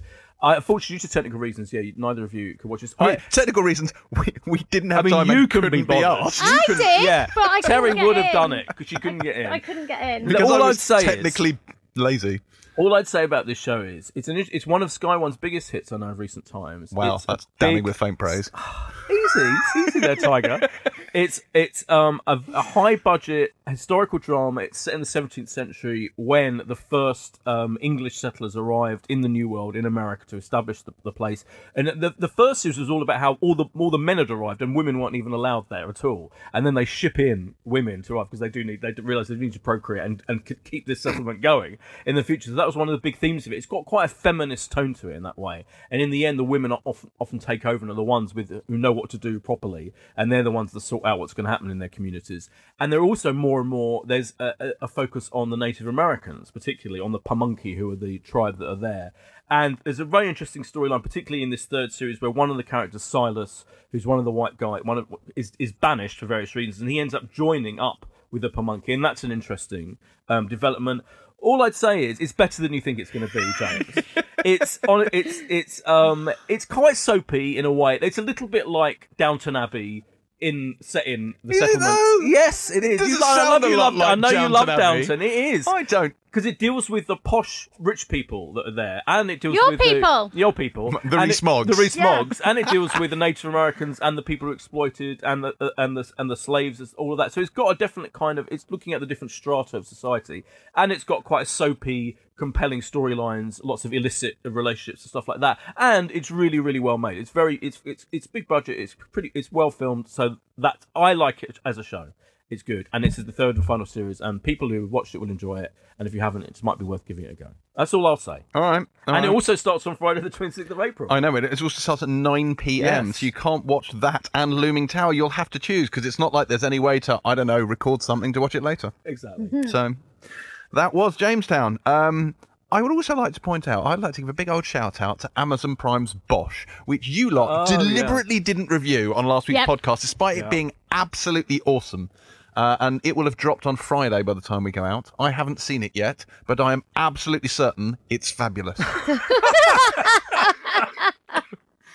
Love Are you, Bosch. though? Yes, Bosch is No, brilliant. I like Bosch. Love a bit of Bosch. What, why? Come, boy, defend yourself. Why wasn't it um, on the Do you know lineup? what? Um, uh, they didn't send me the links, first of all, if you really want the boring technical That's a good background reason. detail. And uh, that's one of the main reasons. And also, it's the fifth season, like, and we had a lot of yeah, of good we stuff were like, to do. it's the fifth season. Yeah. Like, what's the you point? could put in the time. You could watch the other four and then, you know, get into a bit of Bosch. Bit of Bosch. Get Bish- into bish a bit of bosh. Bish bosh bosh. Wee. oh. Ah, right. So if we were to have a pick of the week, what's your pick of the week? Uh, Chambers. Definitely Chambers. It's, it's, it's excellent. Yeah. Uh, Lumen is great, Looming Tower is great. but Chambers is new, is brand new and shiny and brilliant Exciting. and exciting. Yeah. The correct answer is and will be for the next few months or weeks, I should say, Game of Thrones. Um, we haven't haven't seen it yet. Doofus. Although we're about to look at the episode two. Aren't No, we? no, not just yet. That's going to come at Okay. the end. It's All going to come right. at the end. Yeah. Come at the end. Um, we should Banshee before we get on to Game of Thrones. Before we get into the the Thrones segment, should we Banshee? Terry, why don't you Banshee first? So I I love the way also last week that you you explained what Banshee was. I think we should probably do that more for people who join the podcast. Yeah, good service Say- for the presenter. Yes, Banshee being, of course, our segment where we look at a show from you know the past that we recommend. I would like to Banshee drop the dead donkey. Oh, nice. James, please tell me you've heard of this show. I've I've heard of this show. Oh Have you ever watched this show? Oh no. Oh my god. Okay, so it is set in a fictional newsroom, which has been taken over by what you're meant to think is a Rupert Murdoch esque character. It's part sitcom, part topical satire. Um, does all of those things that actually brilliant comedies went on to do, like The Office, which is it looks at those workplace tensions, workplace relationships. There's all those kind of um, ra- um, theme of humor that comes from being um, in an office with people for however many hours a day. Uh, and actually, an incredible cast. So you had um, Stephen Tompkinson, um, Susannah Doyle, Hermione Norris, um, Robert Duncan, Neil Pearson. Am I missing anyone? I think they're the main ones. Yeah. But essentially, a, a like crop of amazing British comedic actors, and it was also really because it was the nineties, right? So it, there was loads of topical stuff going on in terms of. I remember there was a whole bit about how you deal with Northern Ireland in the newsroom. Um, and I remember that I um, used to watch it, and I thought that's what being a journalist was like. I was like, "Oh my god, I'm going to do that. I'm going to be in like drop, drop the dead donkey." It isn't like drop the dead donkey, I have to say. Um, Why is it called Drop the Dead Donkey? Because like Wait. the, dead the like, drop the story of the dead donkey, like that's the that'll be the last story, you know, on the news at ten. The the jokey silly The cat story. up the tree. Yeah, so drop the dead donkey story. So if you Oh, and, and now a dog who Yeah. looks just like its owner. yeah. Imagine Okay, you had a dog that Still looked don't like you. understand. No. You know, like the dog, like you. It's a weird observational little thing. I don't watch Like the news. this, this. Jesus, um, you don't watch the news. Well, no, I, I'm like, I'm digital. You've boy. never Like, watched the news. I get it online, yo. Right, there's a tradition at the end of the news, which probably they don't do as much now, where they have a cute no, little story a about an cute little- animal. Like, yeah. Yeah. Never. So it seen would be such a like, thing. oh my god, this person bought a dog, and it turns out it looks just like Goebbels, Yeah. yes, exactly. for example. Yeah. So anyway, um, incredible kind of writers and filmmakers behind it. So um, the guys who'd done Spitting Image, um, not the Nine O'clock News, etc., etc., etc. So and it was that kind of um, humor that wasn't particularly broad. Um, was often like super dark. Um, Dead funny, really topical, and I think it just laid the groundwork for so much amazing British stuff that came. Um, so I would like to Banshee, drop the dead donkey, and James. How about you watch an episode for next week? No, I can't. I've got to watch Pulling for next week. We've Well, established Pulling's this. only thirty minutes, so how can't about dominate how about? that segment forever? You well, know. how about? Oh no, I don't know if this will make you laugh, but um, uh, Oh, just watch it. yeah, All right, I might be able to do that. We'll see. just watch it. The Pulling's only thirty minutes. I'll see if I can. I'll see if I can find another thirty minutes. I would like it. I would like it stated for record that I gave you my full attention and listened all the way through that, which is something you had never done while I have bansheed anything. I'm sorry, what? Boyd, Um, Britannia. Oh, uh, what? This is a recent ba- hang on. Banshee. What? what are you doing? What? First of all, Yeah. first of all, it's like it's it's like not only recent, like the second season's on relatively soon. Well, that's it? why I'm bansheeing it because I still think it's a show that a lot of people won't have watched. That's that's the point of Banshee. Isn't All it? right, all right, Remember? No, re- Yeah. you're you're bending the rules as much as that one does. I'm bending it a little bit, but I just but, but I did see the trailer for season two this week. But I do think it's a show that has. Know, have either of you watched it? are you mates with? Is this a? Are you mates with Jez Butterworth? No, I'm not mates with Jez Butterworth. I'm a little bit mates with David Morrissey My concern here is why you're bansheeing this. because it's a really weird, interesting show. it is weird. Did I, you- I love David Morrissey. I think he's fantastic. Uh, I'm not a fan of this show. Though. Okay, Oh, well, why? why? Yeah, I just I just didn't enjoy it. much fun. Uh, if I'm honest with you, I like. I, in fact, I, I, re- just didn't enjoy it. That's not yeah. good enough. No. I mean I just I'm trying to be diplomatic. Um, why didn't I like? it was weird though, wasn't it? It's It a is weird. weird. It's because you've got bizarre- Mackenzie Crook as like a weird Yes. woaded Yeah. druid, Right. uh, and it's uh, it's got Kelly Reilly in it, and it's Yes. yeah, it's it's a slightly. But I think it, I couldn't quite pin down where it fell on the uh, sort of Game of Thrones Spartacus spectrum of Right. kind of these sort of you know sword and sandal period drama things. Um, It, I, I just I found it hard to engage with. Like on the one hand, like it's I don't know why I'm doing your banshee for you at this Yeah. point. I'm loving it, but I like this. on the though. one hand, like you had like really serious stuff. You know, you've got Romans invading. You know, Britain. You've got Druids. You've got you know, is it are they, are they Picts? Are they Celts? I forget what they are. Um, Celts. Celts. You, you got all that sort of going on, and it's quite serious and it's quite you know gory. You know, presumably playing to the Thrones audience. But then you got this really weird sequence with the hermit and the two Roman legionaries, which feels like a sketch lifted from Monty Python. And I'm like, I don't tonally. This is all over the shop. Yes, I love. Thank you for banishing it for me. It is crazy and it is tonally all over the place, but I really, I thought it was just different and weird, and I'm intrigued to see what they do with season two. So am I. And um, yeah, I, I'm, but, but yeah, I, I like it, and I'm saying it's a valid banshee because it's it's it's getting on for like two years old now. So No, it has fine. been a while. It's been a while between been a seasons. while. But it's just, it's, it's, you know what I mean? It's like, it's a bit It is all over the Odd. place. Oh, totally odd. That's why I'm banishing it because it's odd. Because you think, oh, this is a historical drama about the invasion of you know Yeah. the Romans in conquesting Britain in AD 43, but it's fucking bizarre. It is bizarre. Can I And- confess something? Yes. That when you first said it, the reason I had such a weird reaction is I thought you were talking about the British Empire. and I was like, I That don't is know brilliant. what is happening. And then I just googled it and I realised it was it was something different. Carry Yeah. on. So when you said David Morrissey, I was like, David Morrissey is in the British David Empire. Morrissey in the British Empire. Oh my god. That's this, this has just been a great banshee moment. It really has. Do you want to banshee the British Empire really quickly, Terry? Take it that's a no. oh, I'm sorry. God. Continue. what are you banishing? See, I'm going to go on a big old monologue now about uh, here we about go. my particular banshee, which is Millennium. Oh, okay. Yep, yeah. Do you know, Yeah. can I just say, every banshee I do, literally every about elicits the same reaction from Boyd. You just, go, oh, okay, no, okay. That's my answer to everything. Yeah. Uh, Terry's not listening; she's on the internet. So, Boyd, this is entirely for your benefit. Uh, Millennium, which I really love, is uh, kind of a companion piece to the X Files. This is uh, Chris Carter's show, launched in '96. Um, wasn't exactly a spin-off the X Files. Does take place in the same universe, the X verse, whatever you want to call it. Starred Lance Henriksen as Frank Black, named incidentally after the Pixies frontman. Uh, in this, uh, he's an ex FBI agent who has become a kind of criminal consultant to the police. The twist, of course, being that a he has the bit the sort of psychic ability to see into criminals' minds, and b he works for this sort of shadowy secret organization called the Millennium Group. He's kind of on the periphery of it, and the true nature of that group is actually part of the story of the show. Um, but it's it's kind of shadowy cabal with tentacles reaching to corners of society. A sort of doomsday cult. I mean, the whole show is sort of built around that, uh, you know, that that weird pre-millennial hysteria, you know, that, that spawned Y2K and all those people wandering around in sheets, wondering if Jesus was going to lift them up to heaven the second the, the clock struck midnight. Um, the show ran for three seasons, and it was much, much darker than X Files, like much darker. Really, really nasty stuff in there. But it also had this th- that same, you know, like when the X Files goes quite wacky, and it has like Jose Chung's from Outer Space, like the really, it had some of that in there. I very vaguely remember one episode where there's a pair of demons kind of shooting the shit over sort of a late night coffee uh, in Seattle, which is kind of, it, it's, it's you have to go with it. It's slightly surreal, but like so, the show started as a standard serial killer thing with a with a psychic twist, and it was really, really unpleasant. It got more supernatural in season two. Terry just looking up, rolled her eyes and went back to her emails. Thank you, Terry.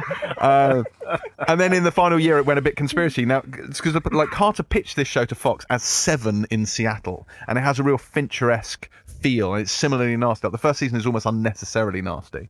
Second season, Chris Carter fucks off to make the X Files movie, and the people who took over deliberately like toned down the gore. And then Carter comes back for the final season. Uh, it got cancelled. It got finished. There is, however, a kind of conclusion in season seven of the X Files. There is an episode called Millennium, which has uh, which has Frank Black in it. So there you go. Anyway, I loved it. I love you know, I'm going to shock you here because I watched it at the time Did and you? I loved it as well. Yes, it was great, Um, wasn't it? And um, you're absolutely right. It was because I seven is one of is in my you know one of all-time Yeah. favorites. It was literally seven. Yeah, it was that. Yeah. so it, looked It was like Seven the series. Seven Looked the like it series. felt like it was So I always raining as wonder what did miserable. David Fincher think of this thing. Yeah. Um, but it was, I really enjoyed it as well. Yeah. I, Yeah. Uh, so I, I I'm really love fully, I'm fully supporting your band. The music, do you remember the theme? The theme was really I don't good. remember the theme, String heavy. It was Mark Snow again who did the Right. X Files, but it was really, really good theme music. I remember um, the title scene was being like red things. And, Yeah, and it was the big, the Ouroboros was the symbol Yes, of the show. yes, yes. Uh, but what, what it got really silly towards the end because as they approached the actual millennium, and they realised this show has nowhere to go after we hit the year 2000. Amazing. They started trying to retcon the mythology, and then there were now two factions in the Millennium Group. There were the Roosters, who thought it was about to be the dawn of the Millennium, and there were the Owls, who still thought it was the middle of the night, and they were basically saying, "Well, actually, I think if I'm the new Millennium in on a certain like." Jainism calendar is many, many years away. Anyway, got cancelled. None of that really mattered. So it died. But Do you think uh, it was better than the Lone Gunman? Yes, much, much so better do than the Lone Gunman. Yeah. I preferred it to X Files actually at the time. Like I loved it Whoa. when it when it first came on. Okay. But I think a lot of people found it quite oppressive and miserable. But you know, that is my jam sometimes. Of course. Anyway, you can pick up all three three seasons of Millennium for Here we go. for Here we go. twelve pounds. On the Uh, CEX thing. twelve pounds. CDX. Sexy time. In the in the CDXE. We had a big old uh, we had a big old Twitter fight about this. Terry, you were involved in this. One of our readers said, "I think to fine. be." It's not called Computer Exchange. It is called Complete Entertainment Exchange. Thank you very much." To which I pointed out, "No, no. I think you'll find it launched in the 90s on Tottenham Court Road as Computer Exchange and then rebranded when they branched out into entertainment in their latter years. And Charlie Brooker used to work in the first branch of the uh, branch of the store. Did you know that, Boyd? Yeah, Charlie Brooker isn't worked that for how Computer then, you Exchange? then got into writing about computer games. and Yeah, yeah, I did. Um, I enjoyed you splaining at each other. CE explaining on Twitter. I was yeah. very much enjoying Yeah, that. don't bring a knife to a gunfight. That's all I'm going to say to that particular user. Yes. right. That is Banshee. Um, before we go, though, before we go, it is time to talk about the latest episode of Game of Thrones. We are going to do this every week while it is on. Uh, this is a new segment that I'm affectionately referring to as Here Be Dragons. Uh, uh, but before we spend the next mm, 10 minutes or so banging on about White Walkers and the like, we should mention that there will be talk of plot and there will be slinging of spoilers. So if you've not yet seen the episode, either turn off the podcast now or or skip ahead to the time mentioned in the episode description, uh, lest you have the episode ruined for you. Okay, and without further ado, our discussion of Game of Thrones Season 8, Episode 2, A Knight of the Seven Kingdoms. What do you think, Terry, as a as a newly fledged Thrones expert? So can I just say, right? What I'm what is interesting is as people who have listened to this podcast for a while knows, I hadn't watched previous seasons of Game of Thrones. So this experience of watching it as a newbie, and I'm trying not to read too much of previous seasons. I'm trying to just enjoy it for what I see. Um, it's kind of like you know when you meet a boy and um, you you kind of get to know his family and there's been a raging row going on in his family for like 34 years and you're the newbie and you catch bits of it and like different people's versions of it watching Game of Thrones, having never seen it, is exactly like that. Um, so I'm picking things up. I fucking love this episode. I'm turning into a psychotic James Dyer esque Game of Thrones fans. I don't know if I've come in at a really golden couple of episodes. I know that there's arguably, from what I'm hearing, less sex and less fighting than there is normally, apart from obviously that one fairly awkward sex scene this week. I the character work, the dynamics. This was a feminist episode of Game of Thrones. Let me tell you that. That is what I feel. I, I love that you haven't seen it because I think it's an interesting dynamic. You're coming to this with no clue what is Uh-huh. happening, which is good. Especially at this point where, which effectively they're they're bringing all the characters that we've that have been developed over seven years of this show, and you know they've been meticulously developing their histories, each of them, and they're bringing them all together, particularly in this episode Mm. Yeah, more than yeah, any. And there's loads of backstory, and there's loads of and you and yet you still loved it. Yeah. that is incredible. I think it shows an, the incredible level of skill on their part. Of they know these characters so well, and actually they're so well written and performed that I think you know them even if you haven't seen seven, Seven years of them. but without loads of exposition needed. Yeah. Because I. And I was suspicious. I was like, how can I really understand or even really track it? Because Game of Thrones is known. The little I did know was that it was known for being really complicated. Um, but I, I think it's a really interesting way to watch it. I don't know if anyone else is watching it this way. I'd really like to hear from you. If you are, you can join me in this one woman mission. Um, but I said to my boyfriend this weekend, I'm enjoying it so much for something I know so little about. But it is like being dropped into the middle of a row and going um, and trying to pick sides. You don't know all the stuff that got you here. And it's a really, really interesting way to watch hmm. Talia, I have to say. Just picking up on what you said before about being a, a feminist episode, I imagine a lot of that is led by. There's a couple of scenes. There's the Arya scene with her and Gendry, where she's. And there's, it's a very interesting from a character point. Mm-hmm. That was a quote unquote controversial scene on the internet. Why? Uh, because she used to be. Yeah, mainly because when she joined the show or when she first appears in it, she's like 10 or something. Yeah. And now you're seeing a bum and a bit of side boob, and it's a bit like, oh, upsetting, upsetting. Girls grow up to be women. Oh, Yeah. Exactly. Spoiler alert. exactly. Yeah. But it's, it's telling that on the HBO account, they made a, a tweet the day before just saying, apropos of nothing, oh, things you can do in Game of Thrones once you're 18 and loads of stuff that are just sort of say, hey, guys, guys, she's not oh underage. it's not weird. It's not weird Oh, because obviously time is a little bit fluid in Game of Thrones. But I also think he he was. You could see his face. He was trying to work it out. He was like, "How old is she in this?" Because he's known her for years. Gendry, yeah, she was. God, was she it how old is she? More like.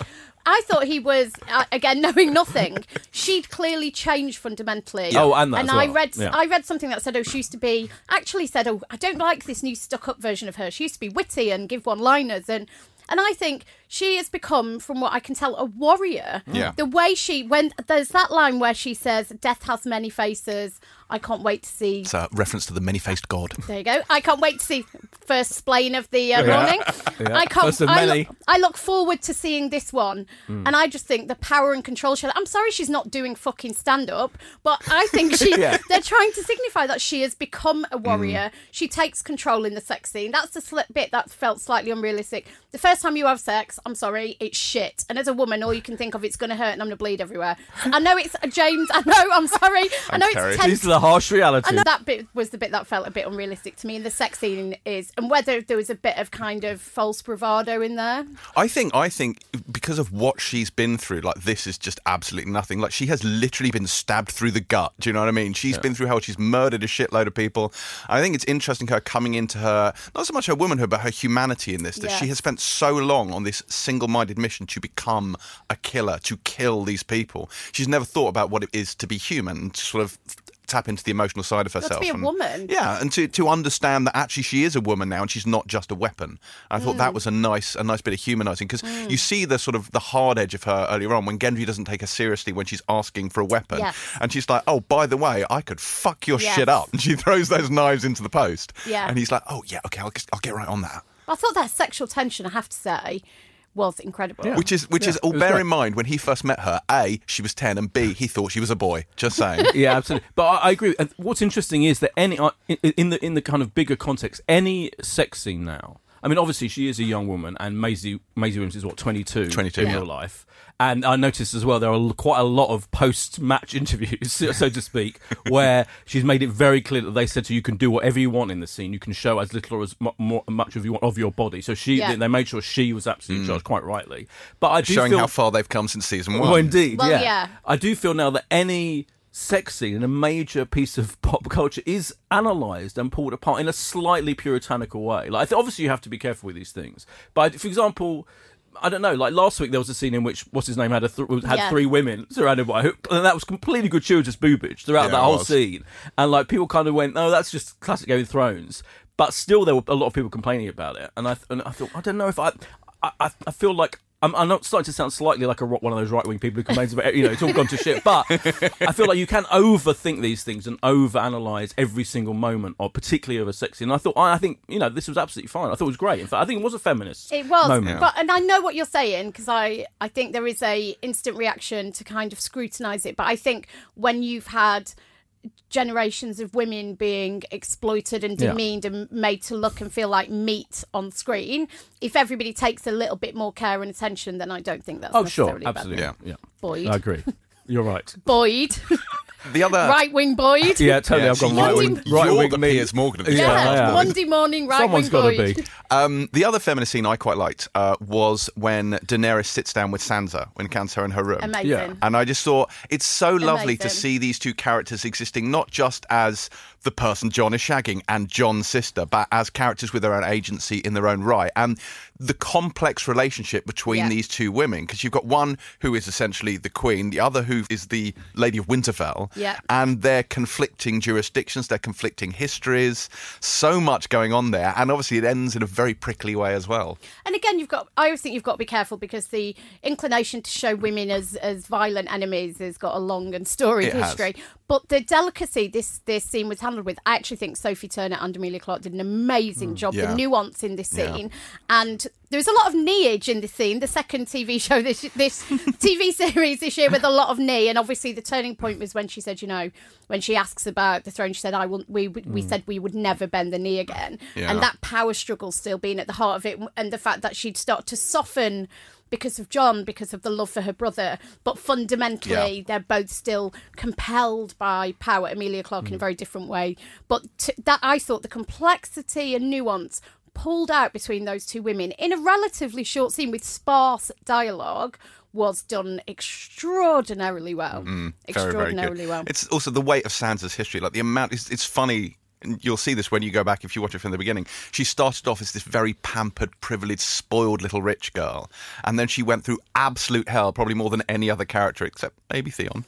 Um, Yeah. And then obviously she's and she's come so far, and she's in Mm. this place now where she's just taking no shit from anyone, dragons or no dragons. Well, they like- also made that Theon at her um, reunion Yes. so brilliant, interesting powerful. Yeah. scene, wasn't it? Yeah. Because Theon has a lot of baggage there because he's done some shit to the people up there. Indeed. and you know he was it's an interesting like the way i wasn't sure how she was going to react to his return and actually i was quite taken aback when she throws her arms around him and it's really tender and it's sort of lovely this is the guy who betrayed them and he was witness to the worst things when she's raped he's Yeah. standing in the room you know like he's famously, witnessed famously in that scene, they focused on him rather than her. Oh, which his was very controversial. absolutely Oh. horrific scene Yeah. uh, but obviously he's also the one who liberated her from Yeah. it he's the one who rescued her so But did, Um, I thought it was really important where that came. So obviously they're interrupted in the middle of this kind of pitch battle Yes. between these two women, this psychological kind of warfare. Yeah. They break that to go out, and she's they're both kind of got this armor on again. And the fact that they allowed her to break that and kind of have this moment of extreme tenderness Mm. right after that,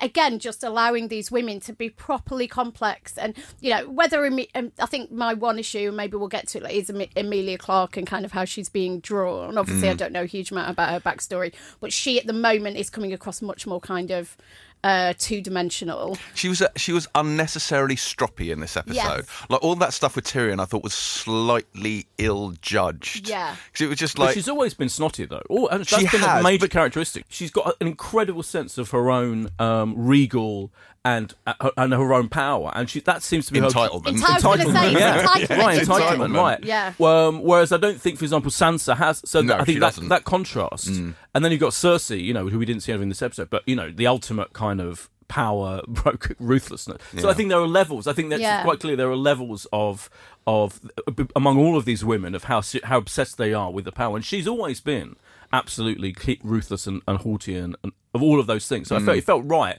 She, I don't think they can just suddenly discard all of that from her. It just it seemed unnecessarily pissy with him. Yeah. didn't like he's She is, actually been very useful to her. And like of all things, it's like really don't this seemed quite is out of petty. his Petty in Yeah. like you've got this, you know, this Yeah. huge thing. You're it's Yeah. like the apocalypse is coming over the hill, and I'm gonna like like be really pissed off with you for like knocking my cup of tea over. It just seemed ridiculously Yeah. petty for a queen. Oh, Yeah. completely. But I think everyone's going, "Oh, come on, Dany, don't be like that." But that's, I think that's But it gave completely right. Jorah the opportunity to come in and be peacemaker and Yeah. be the bigger man, which was nice. Yeah. But Dany was an interesting one. So we talk a bit about her privilege, but that privilege kind of gets knocked and taken away at the end when she finds out that actually, oh, she's not the heir at all, and she's got a potential problem there. Can I just tell you that the best thing about this episode was Jon Snow trying to ghost her?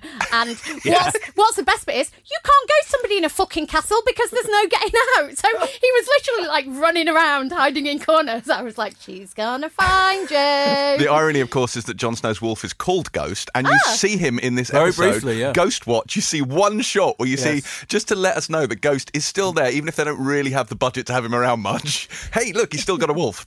I don't know what he's So doing why do most they of use the such time. budget for, for, for Ghost? Ghost Well, is they real stopped dog. because no, he was. Uh, they used him. I think he was a real dog in that scene. But when they got bigger, they started CGIing them, which is Oh, when they started to disappear a Oh. bit because they I started to become an got the expensive effect shot. yeah, that was fun. that was nice. But yeah, see so we Ghost do get a bit, up. bit of guess. But yes, I love that he's hiding in the crypt. Yeah. She's like, I'll fucking Thank find you. Well, her reaction, right? It was it was that thing of instead of going, "Oh shit, I fucked my nephew," she's like, "And that would make you the Yes. last male heir to the throne," Yeah. and Yes. her power is Yes, challenged exactly. in such Yeah, yeah. a fundamental way. yeah, that's the thing she's bothered about. And wouldn't, as a human being, wouldn't your vagina just contract up inside your body and you go, ooh, ooh, ooh, you're No, my This is? Game of Thrones. This is like Oh, yeah. incest central. central. Targaryens famously wed brother to sister Yeah. all the Oh, time. so they're, they're- okay. they're properly She doesn't give a incestuous. shit, yeah. No, she Oh, doesn't okay. care. Okay. She's fine She with may it. be creepy Auntie Dany, but Yeah. she doesn't care. Yeah, and and she's so driven by the power thing. That's the thing Yeah. that she's completely thrown by. And I thought that scene, I, I, I love the timing of it. I love so the timing of last week that he found out at the end, and then the timing this week that she finds out at Mm. The end, just before the huge, gigantic battle of all battles, which is all about can any of them survive and how are they gonna, Mm. what are they gonna do at the end of it. I thought that was so interesting. They kept people kept asking themselves, so what happens afterwards? Whether if Yeah. we all live, if we actually survive this thing. That was it. This whole episode Well, you was assume there will be an could have been called. This episode could have been called Last Night on Earth. Do you know what I mean? Like Yeah. it felt like it was everyone's Absolutely. last night. They were all expecting to die. Yeah, which I loved, and that's why. Yeah. Yeah. So there are people I've seen uh, in the reaction. I was watching the reaction, and I I tweeted. You know, Pompously and um, re- re- pompously reading out my own tweets, but I tweeted. I generally pref- I love the episodes of Game of Thrones where, where it's just people talking. and I'm not I. a fan. I, I love the battle sequences are incredible. Next week will be, uh, I'm sure, one of the most incredible TV se- things ever. Yeah. But this is what it's all about for me. These character interests, them sitting around the fire, Yeah. that scene, as you say, all of this last night on Earth stuff. I loved all that, and I felt it's so. And it is fan service. So people complained it's fan service that giving the fans what they want. What does fancy? Oh, Fan- so it means like you know the, oh the God, creator. God forbid. Right, God, exactly. A, God forbid, exactly. Yeah. And B, they're saying, you know, that back in the day, the show was all about people didn't just say what was on their mind. There was more, you know, people. It, it's all it's all getting a bit kind of obvious, if you Mm. like. But I feel. I feel it make, all makes sense because on the eve of battle, when you think you might gonna die, you this is what you would do. You'd go get pissed in front of the fire and kind of ha- thrush out your differences and your histories. And I Yeah. thought, and I love that about. it. So this is one of my favorite episodes ever. For, for that. Really? Wow. Absolutely. I thought every minute of it was so brilliant, a brilliant. De- it's all about character and exploring all their interrelationships. I love all that stuff. I agree with you. Uh, but but there's a but. The only thing I would say is I think there's a like it was a very good episode and it's exactly what I wanted, which is spending time with these characters as they spend time with each other and the various reunions, which we began in the first episode, Winterfell, and this is essentially a second part of that, isn't it? Sure. You could have bundled these together as a single episode quite Yeah. happily. Yeah. Um, but it lacks some of the elegance, I think, that it had when they were drawing on George R. R. Martin's source material, specifically in terms of the character interplay. Like he did that, like no one else did, and I think it's no surprise that when they ran out of you know road with the books, it became more plot driven and less character driven because they don't have his character work to draw Sure. upon. So you, you get a lot of talk about, oh, Tyrion's terribly clever. Tyrion's very clever. And Tyrion goes, I'm very clever. Yet when Martin was doing it, you'd have had none of that. He would have demonstrated that he was clever. And his dialogue would have been absolutely exquisite hmm. because Martin did that really well. So he wouldn't need to tell you, he'd have shown you. And I think, again, in this with the character interplay, it works. But it's not. It doesn't have the layers that I think I've come to expect. My feeling is, I, I know what you're saying, like that, and you, you've exactly crystallised what people are saying. Yeah, Mm. they're saying that because it's post George R. R. Martin source material, that people are saying what's on their mind outright, rather than you know, rather than not saying. Partly what's for on their mind. time, I think, at this point. But I get, but I for me this is the final act. Yeah. And it, for me that I, I know like so as a critic almost like yeah I know I shouldn't I should I should be saying that and I should think that that it's that that people are saying what's on their mind and it's all very kind of obvious and you're right it's not particularly layered and subtle. But on the other end. I think I prefer it this way right now in the history of the show. I prefer so the Brienne of Tarth scene, the knighting of Brienne. Yeah. I thought was so moving and brilliant. And I know there was a fucking song in it and everything, and it was like Clannad. It went all Clannad all of a sudden, but I actually loved it. That and is I'm the, like uh, the that is verge the of song tears. Jenny of Oldstones, which Right. does appear So I'm not in gonna- A Storm of Swords. There you go. But I'm not going to pretend I wasn't unbelievably moved by it and found that whole scene brilliant. And I loved the little the character interplay, and I loved Tyrion wanted to get pissed as he always does at all these moments.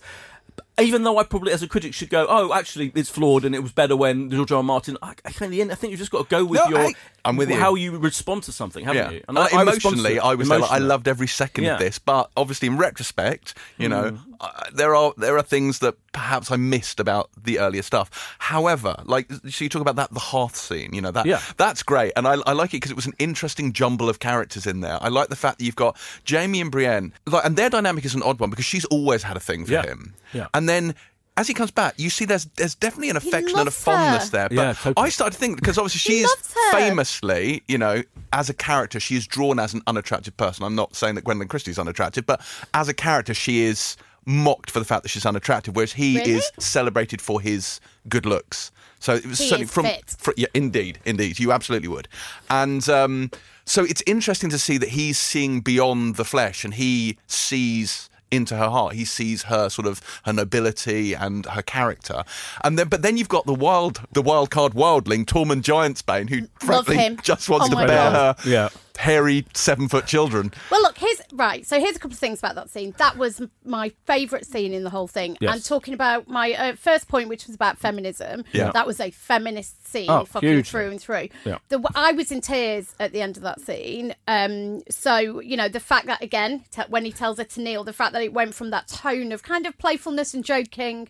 Um, Yeah. But you can tell it, uh, her heart. It comes from a place of pain. This should have probably. This is what she's always real. wanted, Yeah, yeah. and there are people who should probably have been the people to do it. The fact that it's Jaime who does it for her, Yeah. and that moment when she kneels in her face, I just thought the way it was flushed, and she was that you know she's staring fucking certain death probably, Mm. you know, just over the brow of the hill, Yeah. and the pure joy and happiness, and I just like was in floods of tears, Mm. and the, the that scene was done beautifully, and it's interesting that some people didn't. What you're saying is some people didn't like Yeah, it. or- stupid people. Well, Not stupid. No, I'm, I'm perhaps, being harsh. perhaps they were pointing out that canonically, to actually anoint a knight, they need to be anointed with these seven oils, which she wasn't, so she's not really anointed. I think people who are letting their slightly letting their critical factors get in the way of what is a beautiful. So I, oh, it's I, lovely. I Oh, was it's also welling Yeah. up. Oh, it's and, lovely. and let's face it, Beautiful. Brienne of Tarth is one of, is is pretty much is up there in your top three characters of the whole show Yeah, for me. great. She is incredible. Unbel- and and I think again she's gone through so much, and to have and, and she's always uh, honor is her thing, isn't it? Mm. She's obsessed with honor and being. You know, and this this is the peak. This is peak of her life. This is probably the greatest single Oh, yeah, of her life. absolutely. And that was all there in her face. In the and, and it was she did not- beautifully acted. and Beautifully lit, the way it was lit. I mean, Oh. I just thought it was. It was fantastic, I yeah. thought it was absolutely impeccable. Giant's Bane, what, Giant's Bane. yeah, Tormund. That story, I was Hilarious. on Yeah. the floor, and actually, I think the episode needed that bit of comic Yeah. relief cutting And the through looks it. they give each other when he's drinking out of that Yeah. horn, they're Yeah. like, what the, the breast milk? fuck? Yeah. I recognise him. Um, was he in that my best friend's wedding rip-off? That wasn't my best friend's wedding. The one with McDreamy in it. Anyway, but What, Maid of Oh, Honor? I know the one. you- yeah, I'm Was pretty he sure Maid of he's Honor? the I don't husband in know. Maid of Honor. Um, I just thought he was amazing. Like to be able to drop that bit of comedy in It's the Christopher. middle. Christopher. How do you pronounce it? Christopher Heavey. Christopher The actor? Heave, Heaveview. Yeah, Yeah. Silent J, I Yeah. think. Yeah. The problem, the problem with that scene though, is that you're like, oh my god, Jaime and Brienne, but that gets in the way of the Tormund Brienne shippers because, frankly, you know, those two are made for each other. That's also when you say that this is supposed to be unattractive. You mean you mean So she's she's so in the- lusted over by at least two. Yes, but these- she's the like great- uh, the- she's called Brienne the Beauty, and it's meant ironically. Oh, like, I and certainly in the But book, she a big- is. She's Right. not supposed to be attractive at all. Right, it's because men are Like- exactly. It's more a comment on men can't deal with this big, powerful. If you look at her, her the way her hair and makeup is compared to the other actors, but Extreme and there, she harsh. hasn't even got her eyebrows done. Do you know what I mean? Yeah, like right, right. literally, it's all Yeah. stripped off, and her physicality is her thing. Yeah. And as you were saying about honor being the thing, such a male attribute, right? The way she Mm. Yeah. carries herself, she carries herself like a soldier. Yeah, like they do their best to make her unattractive. It doesn't really work, but She's amazing. What she looks incredible. She's She her whole history in the show is teaching all the men that encounter her that she's better than them. That's Yeah, my thing. and she always succeeds. And she always succeeds. And he, and you say that the comedy of him of, of, of the story of the breast milk and all of that. Which he's trying to impress her with. yeah, into, amazing. eh, But just that to- ma- managing those tones, the comedy and the incredible power of that. uh, This is what is brilliant about the show. One of Mm. the things that's so brilliant about the show. Uh, So again, I feel to come away from it kind of feeling that, that so I saw people say it was a drab episode, not much happened episode because there's no action. I feel I like no, I can't No, the disagree more. It characters was are so so And emotional. Seeing and so Tyrion and Podrick together, Oh. seeing just that moment on the battlements when Arya and the Hound, where she sits down next to him, just like the weight of those characters' history just carries that whole Yeah, I scene. didn't get that. I didn't. That Um, was the one scene I didn't understand because I didn't know what the. And when she says, "Oh, I'm not going to spend my last day on Earth with Yeah, you but grumpy what, gits," what something. annoyed yeah, me about Grumpy that shits, so yeah, much that was great, yeah. I so wanted those two to have that scene. Then Beric fucking, you know, fifth wheel gooseberry Dondarrion wanders in. Uh, I do love the quote though when the hound's like, "Oh, for fuck's sake, might as well be at a bloody wedding." yeah. it's like, which is absolutely That true. was great. I also thought um, Bran was brilliant in it as well. He's I always- him he's saying always brilliant. his 10cc tribute, "The Things We Do for Love," The was great. It was Things great We Yeah, Do so for that love. incidentally, when he says that to him, that's what Jaime says just before he throws him off a tower, which is how he gets I got that, and that that scene between them at the Godswood. The I want to Godswood, say yeah. Godswood. It. I mean, that shot alone. Yeah. It's first, I had to stop myself going. Hang on, how did he get there? where's the person gone who pushed him there? But that aside, There's a lot of that. There's a lot of looked him being left out left in, the, in places. yeah, yeah. That sh- there's a, a shot of him just from Yeah. behind, which is remarkable. And I thought that was done beautifully. That exchange where he goes, you know, what, what about afterwards? And he goes, "Who says there will be?" I mean, I like how he says anything. Is he meant to be a sociopath? Well, no, he's he's a three-eyed raven, so he basically Oh. he has access to all knowledge. including future knowledge. Uh, no, it's sort of past. So he has essentially the breadth and width of history, but he can't. He doesn't know it all, but he has access to it. So it's like he described it when we. I spoke to Isaac Hempstead Wright about this. He said it's like having on your Kindle every book ever written. I haven't read them all, but I've got them on my Kindle. So if you ask me about it, I can quickly read it, but I haven't necessarily got it in my head. Right. So the thing is, his delivery just like scares the shit out of me. Mm. The things we do for love. Who says there will be an afterward? Who the hell is that? Who the hell is that? I love it. He scares the shit no, it, out of me. it is, but but because he is like that, because he is the three-eyed raven, it's like Yeah. a kind of cross between being human and being something. So is different. he a bird? Well, no, he's he was a, he He's was a young boy, but he, he inherited the mantle of this sort of all-seeing. Can he seer. turn into a bird? No, but he Oh. can he can sort of do other things like he can. But he can't walk walk, can people. he? No, he can't walk. So if he was a bird, could he fly? I mean, if he was a bird, which he isn't, he could probably fly. Yes. So why is he a three-eyed raven? He's, he's called the three-eyed raven Oh, because it used oh, to oh. appear. He used to have visions of a three-eyed raven, and when he met this seer, the seer oh. was called the three-eyed raven. Yeah, He's not, not a literal a raven. raven. Oh, I'm glad you said the seer because you know what else this episode reminded me of? Are you ready? This is England. The, the, the finale of Charmed. So there's Oh, one God. big there's one big battle to save the uh, planet, Yeah. and this really reminded me of that. And there was all this work being done before on the precipice of the battle. What I did love is, and it'll be interesting to see how they manage it next week. I loved, as Boyd said, that they were tackling all these emotional beats. So, and you felt like by the end of the episode, you felt like you were on, on the precipice, like all business had been dealt with and it was coming. Be interesting to see if it just becomes like a full-on battle orgy now. Are we done with any kind of? How do you handle that, and what what threads do you pull through, and how do you mm. kind of deal with the dramatic beats when you're in the middle of a pitch mm. bloody war, for example? But yeah, I didn't mind the fact there was no action whatsoever. No, I, I absolutely loved it. Yeah. It feels like, and I could be wrong. It feels like this. So we've had two episodes of build up. Then we're going to have an episode long battle. Yeah. At which point we can assume that to one way or another. They will deal with this because there's, there's Cersei to deal with as well. So there's Yes. another threat here, which is in arguably the more interesting Yeah. one, uh, which we kind of have to move on to. So we need to get the Night King out of the way. Well, and I think without, inv- I think the last two episodes have been all about emotional investment, and without investment, you don't have jeopardy, right? Mm. Without jeopardy, you don't really care about the battle. But yeah, I'm, Yeah, they, they're about to kill off. I, I reckon Yeah. they're about to kill off a good handful Oh, of yeah. major. I mean, Brienne. I really feel that Brienne can't be long for this world. no, And yet, she's had her happy ending I once. know. like- Yeah. It's upsetting, but it's She's- true. she There's going to be a massive body count next episode. I Probably think like that's fair to five minutes in, I'm thinking. Do you know yeah, what I mean? you might be right. Yeah. Yeah. yeah, We should have a we should have a bet. We should First like, early death. First, Oh, first I'm major, upset just thinking about first- it. Can we have a shout out for someone like John Bradley? I think I loved his little moments as Samwell Tarly. His- Heartsbane. with Jo- and with Jon Snow. You mm. know, because that friendship is there. And Oh, him- yeah, absolutely. And him wanting to be the brave, bold warrior, but not, they're like, never quite actually no, being. stay in your lane, Uh, mate. yeah. Get in the crypt. Yeah. It's like, I've killed people. Yeah, I've killed loads so, of people. Right, it was so lovely, and he's so brilliant at Yeah, that. he's I think I love his performance. Plus, he liked my tweet, so there. No, well, there you go. Yeah, Yeah. no, he's he's very, very, very good indeed. I mean, it felt like they were doing. There was a bit of a. It felt a bit like a roll call at, at class, didn't it? This one, which is like, oh, there's Gilly. There's a bit of this. Yeah, oh, look, it's Sir there. Davos. Sir Davos's soup kitchen.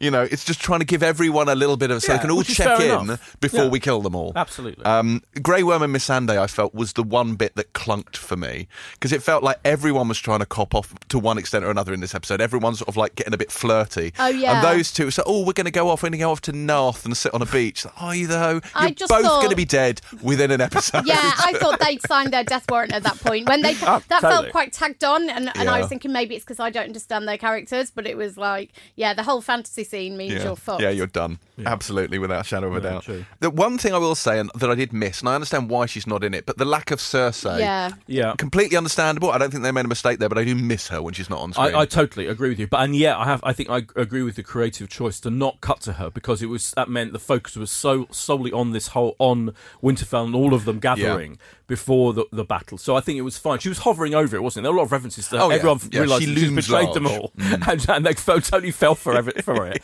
So her looming large and not actually seeing, I thought that was totally right. Mm. So I'm Yeah. absolutely fine with it. Yeah. It feels, I think the show at this point feels smaller in so many ways. And I think the title sequence really exemplifies this in that the title sequence is now really boiled down to just two locations because Oh, that's see, all right. that's left. Yeah, okay. And because everyone's now in one place, it is simpler and it's easier to follow. Whereas we're so used to Game of Thrones being this huge, sprawling, continent spanning show where we're constantly leaping like hundreds of miles in either direction, thousands of miles across oceans. And now it's just we're going from one room to the next room to the we never to needed to see Dorne at, at all, did we? Really? No. But- so there are certain. It was, uh, in a way, they kind of overdid that a little bit at certain points, and now, yeah. But I like. I don't. It doesn't feel. If I know what, geographically, it Yeah, feels more yeah. focused. Not- not say. emotionally. It feels focused Yeah. on gathering everyone in this place for Yes. this huge big battle, and that and that's what it's all been leading up to. But it doesn't feel smaller in terms of the scope of the show. It still feels like an epic. But if it feels intimate and epic at the same time. One other thing was like Tyrion sits down with Bran and says, "Oh, can you tell me this long story?" I don't know. Oh, if only we had a night Yeah. to pass. And then in the next That was scene, he's having though. a drink in another room. It's like that was a really quick anecdote, Bran. that's true. yeah, but Bran's very good at telling these stories. Yeah, I reckon. he's all right. He's Here a the storyteller. There Yeah. was a line about the storytelling, wasn't it? Whoever did that, which was literally like I felt it was George R. R. Martin hovering over it and saying, "This is all about storytelling, people." Bryan Cogman, who wrote this episode, described it as a play, which I thought was a hmm. pretty good description. Oh, of yeah. this. Yeah. It felt very, Yeah. very sort of theatrical in that way. Yeah. And I think it plays that very. And it, this, this is the calm before the storm, isn't it? So next episode, which is going to be the new battle for Winterfell, is going to be dragons, zombies, undead, Yeah. dire wolves, And Valyrian it's, it's steel. directed by that Miguel Sapochnik who does all the big battle episodes. Yeah, it's going to be Yeah. absolute carnage. Yeah. I cannot wait for Yeah. that. Then they it didn't take them like uh, it took like four months to film. or Oh yeah, something it was, like it was, that. a I'll pluck that figure out of my head. courageous undertaking. Yeah. Uh, but I wait. think that's the first of the. Uh, is is it the first of the eighty minutes next week? Yeah, I think so. Is it okay? Yeah. So it's gonna be it's gonna be a long a long old one. Yeah. Very much looking Look forward to that. to 3:30 in the morning. It was ambitious to say that we were going to get through this in ten minutes, wasn't it? What have we done? More. More than that. It warranted it. It warranted it. I'm saying that. Uh, that concludes our Thrones chat for this week. We'll be back to, to dissect episode three next week. And that is it for another episode of the podcast. Do join us next week for another Dragon Pact installment. If you've finished the OA at this point, I can also heartily recommend our OA spoiler special, which peels back the interdimensional layers of that show very nicely. We're also hoping to do a spoiler special for Line of Duty, so do keep an eye out for that one as well. Uh, whether you're an Apple aficionado or not, do hop over to iTunes and give the podcast a five star rating, and and we would be eternally grateful if you could sling us a vote or two in the Reader's Choice category of the British Podcast Awards, which you can find at britishpodcastawards.com slash vote. We'll be back next week with more dragons, more thrones, and more Ted Hastings, who I am officially nominating as the podcast spirit animal. Pilot Fella.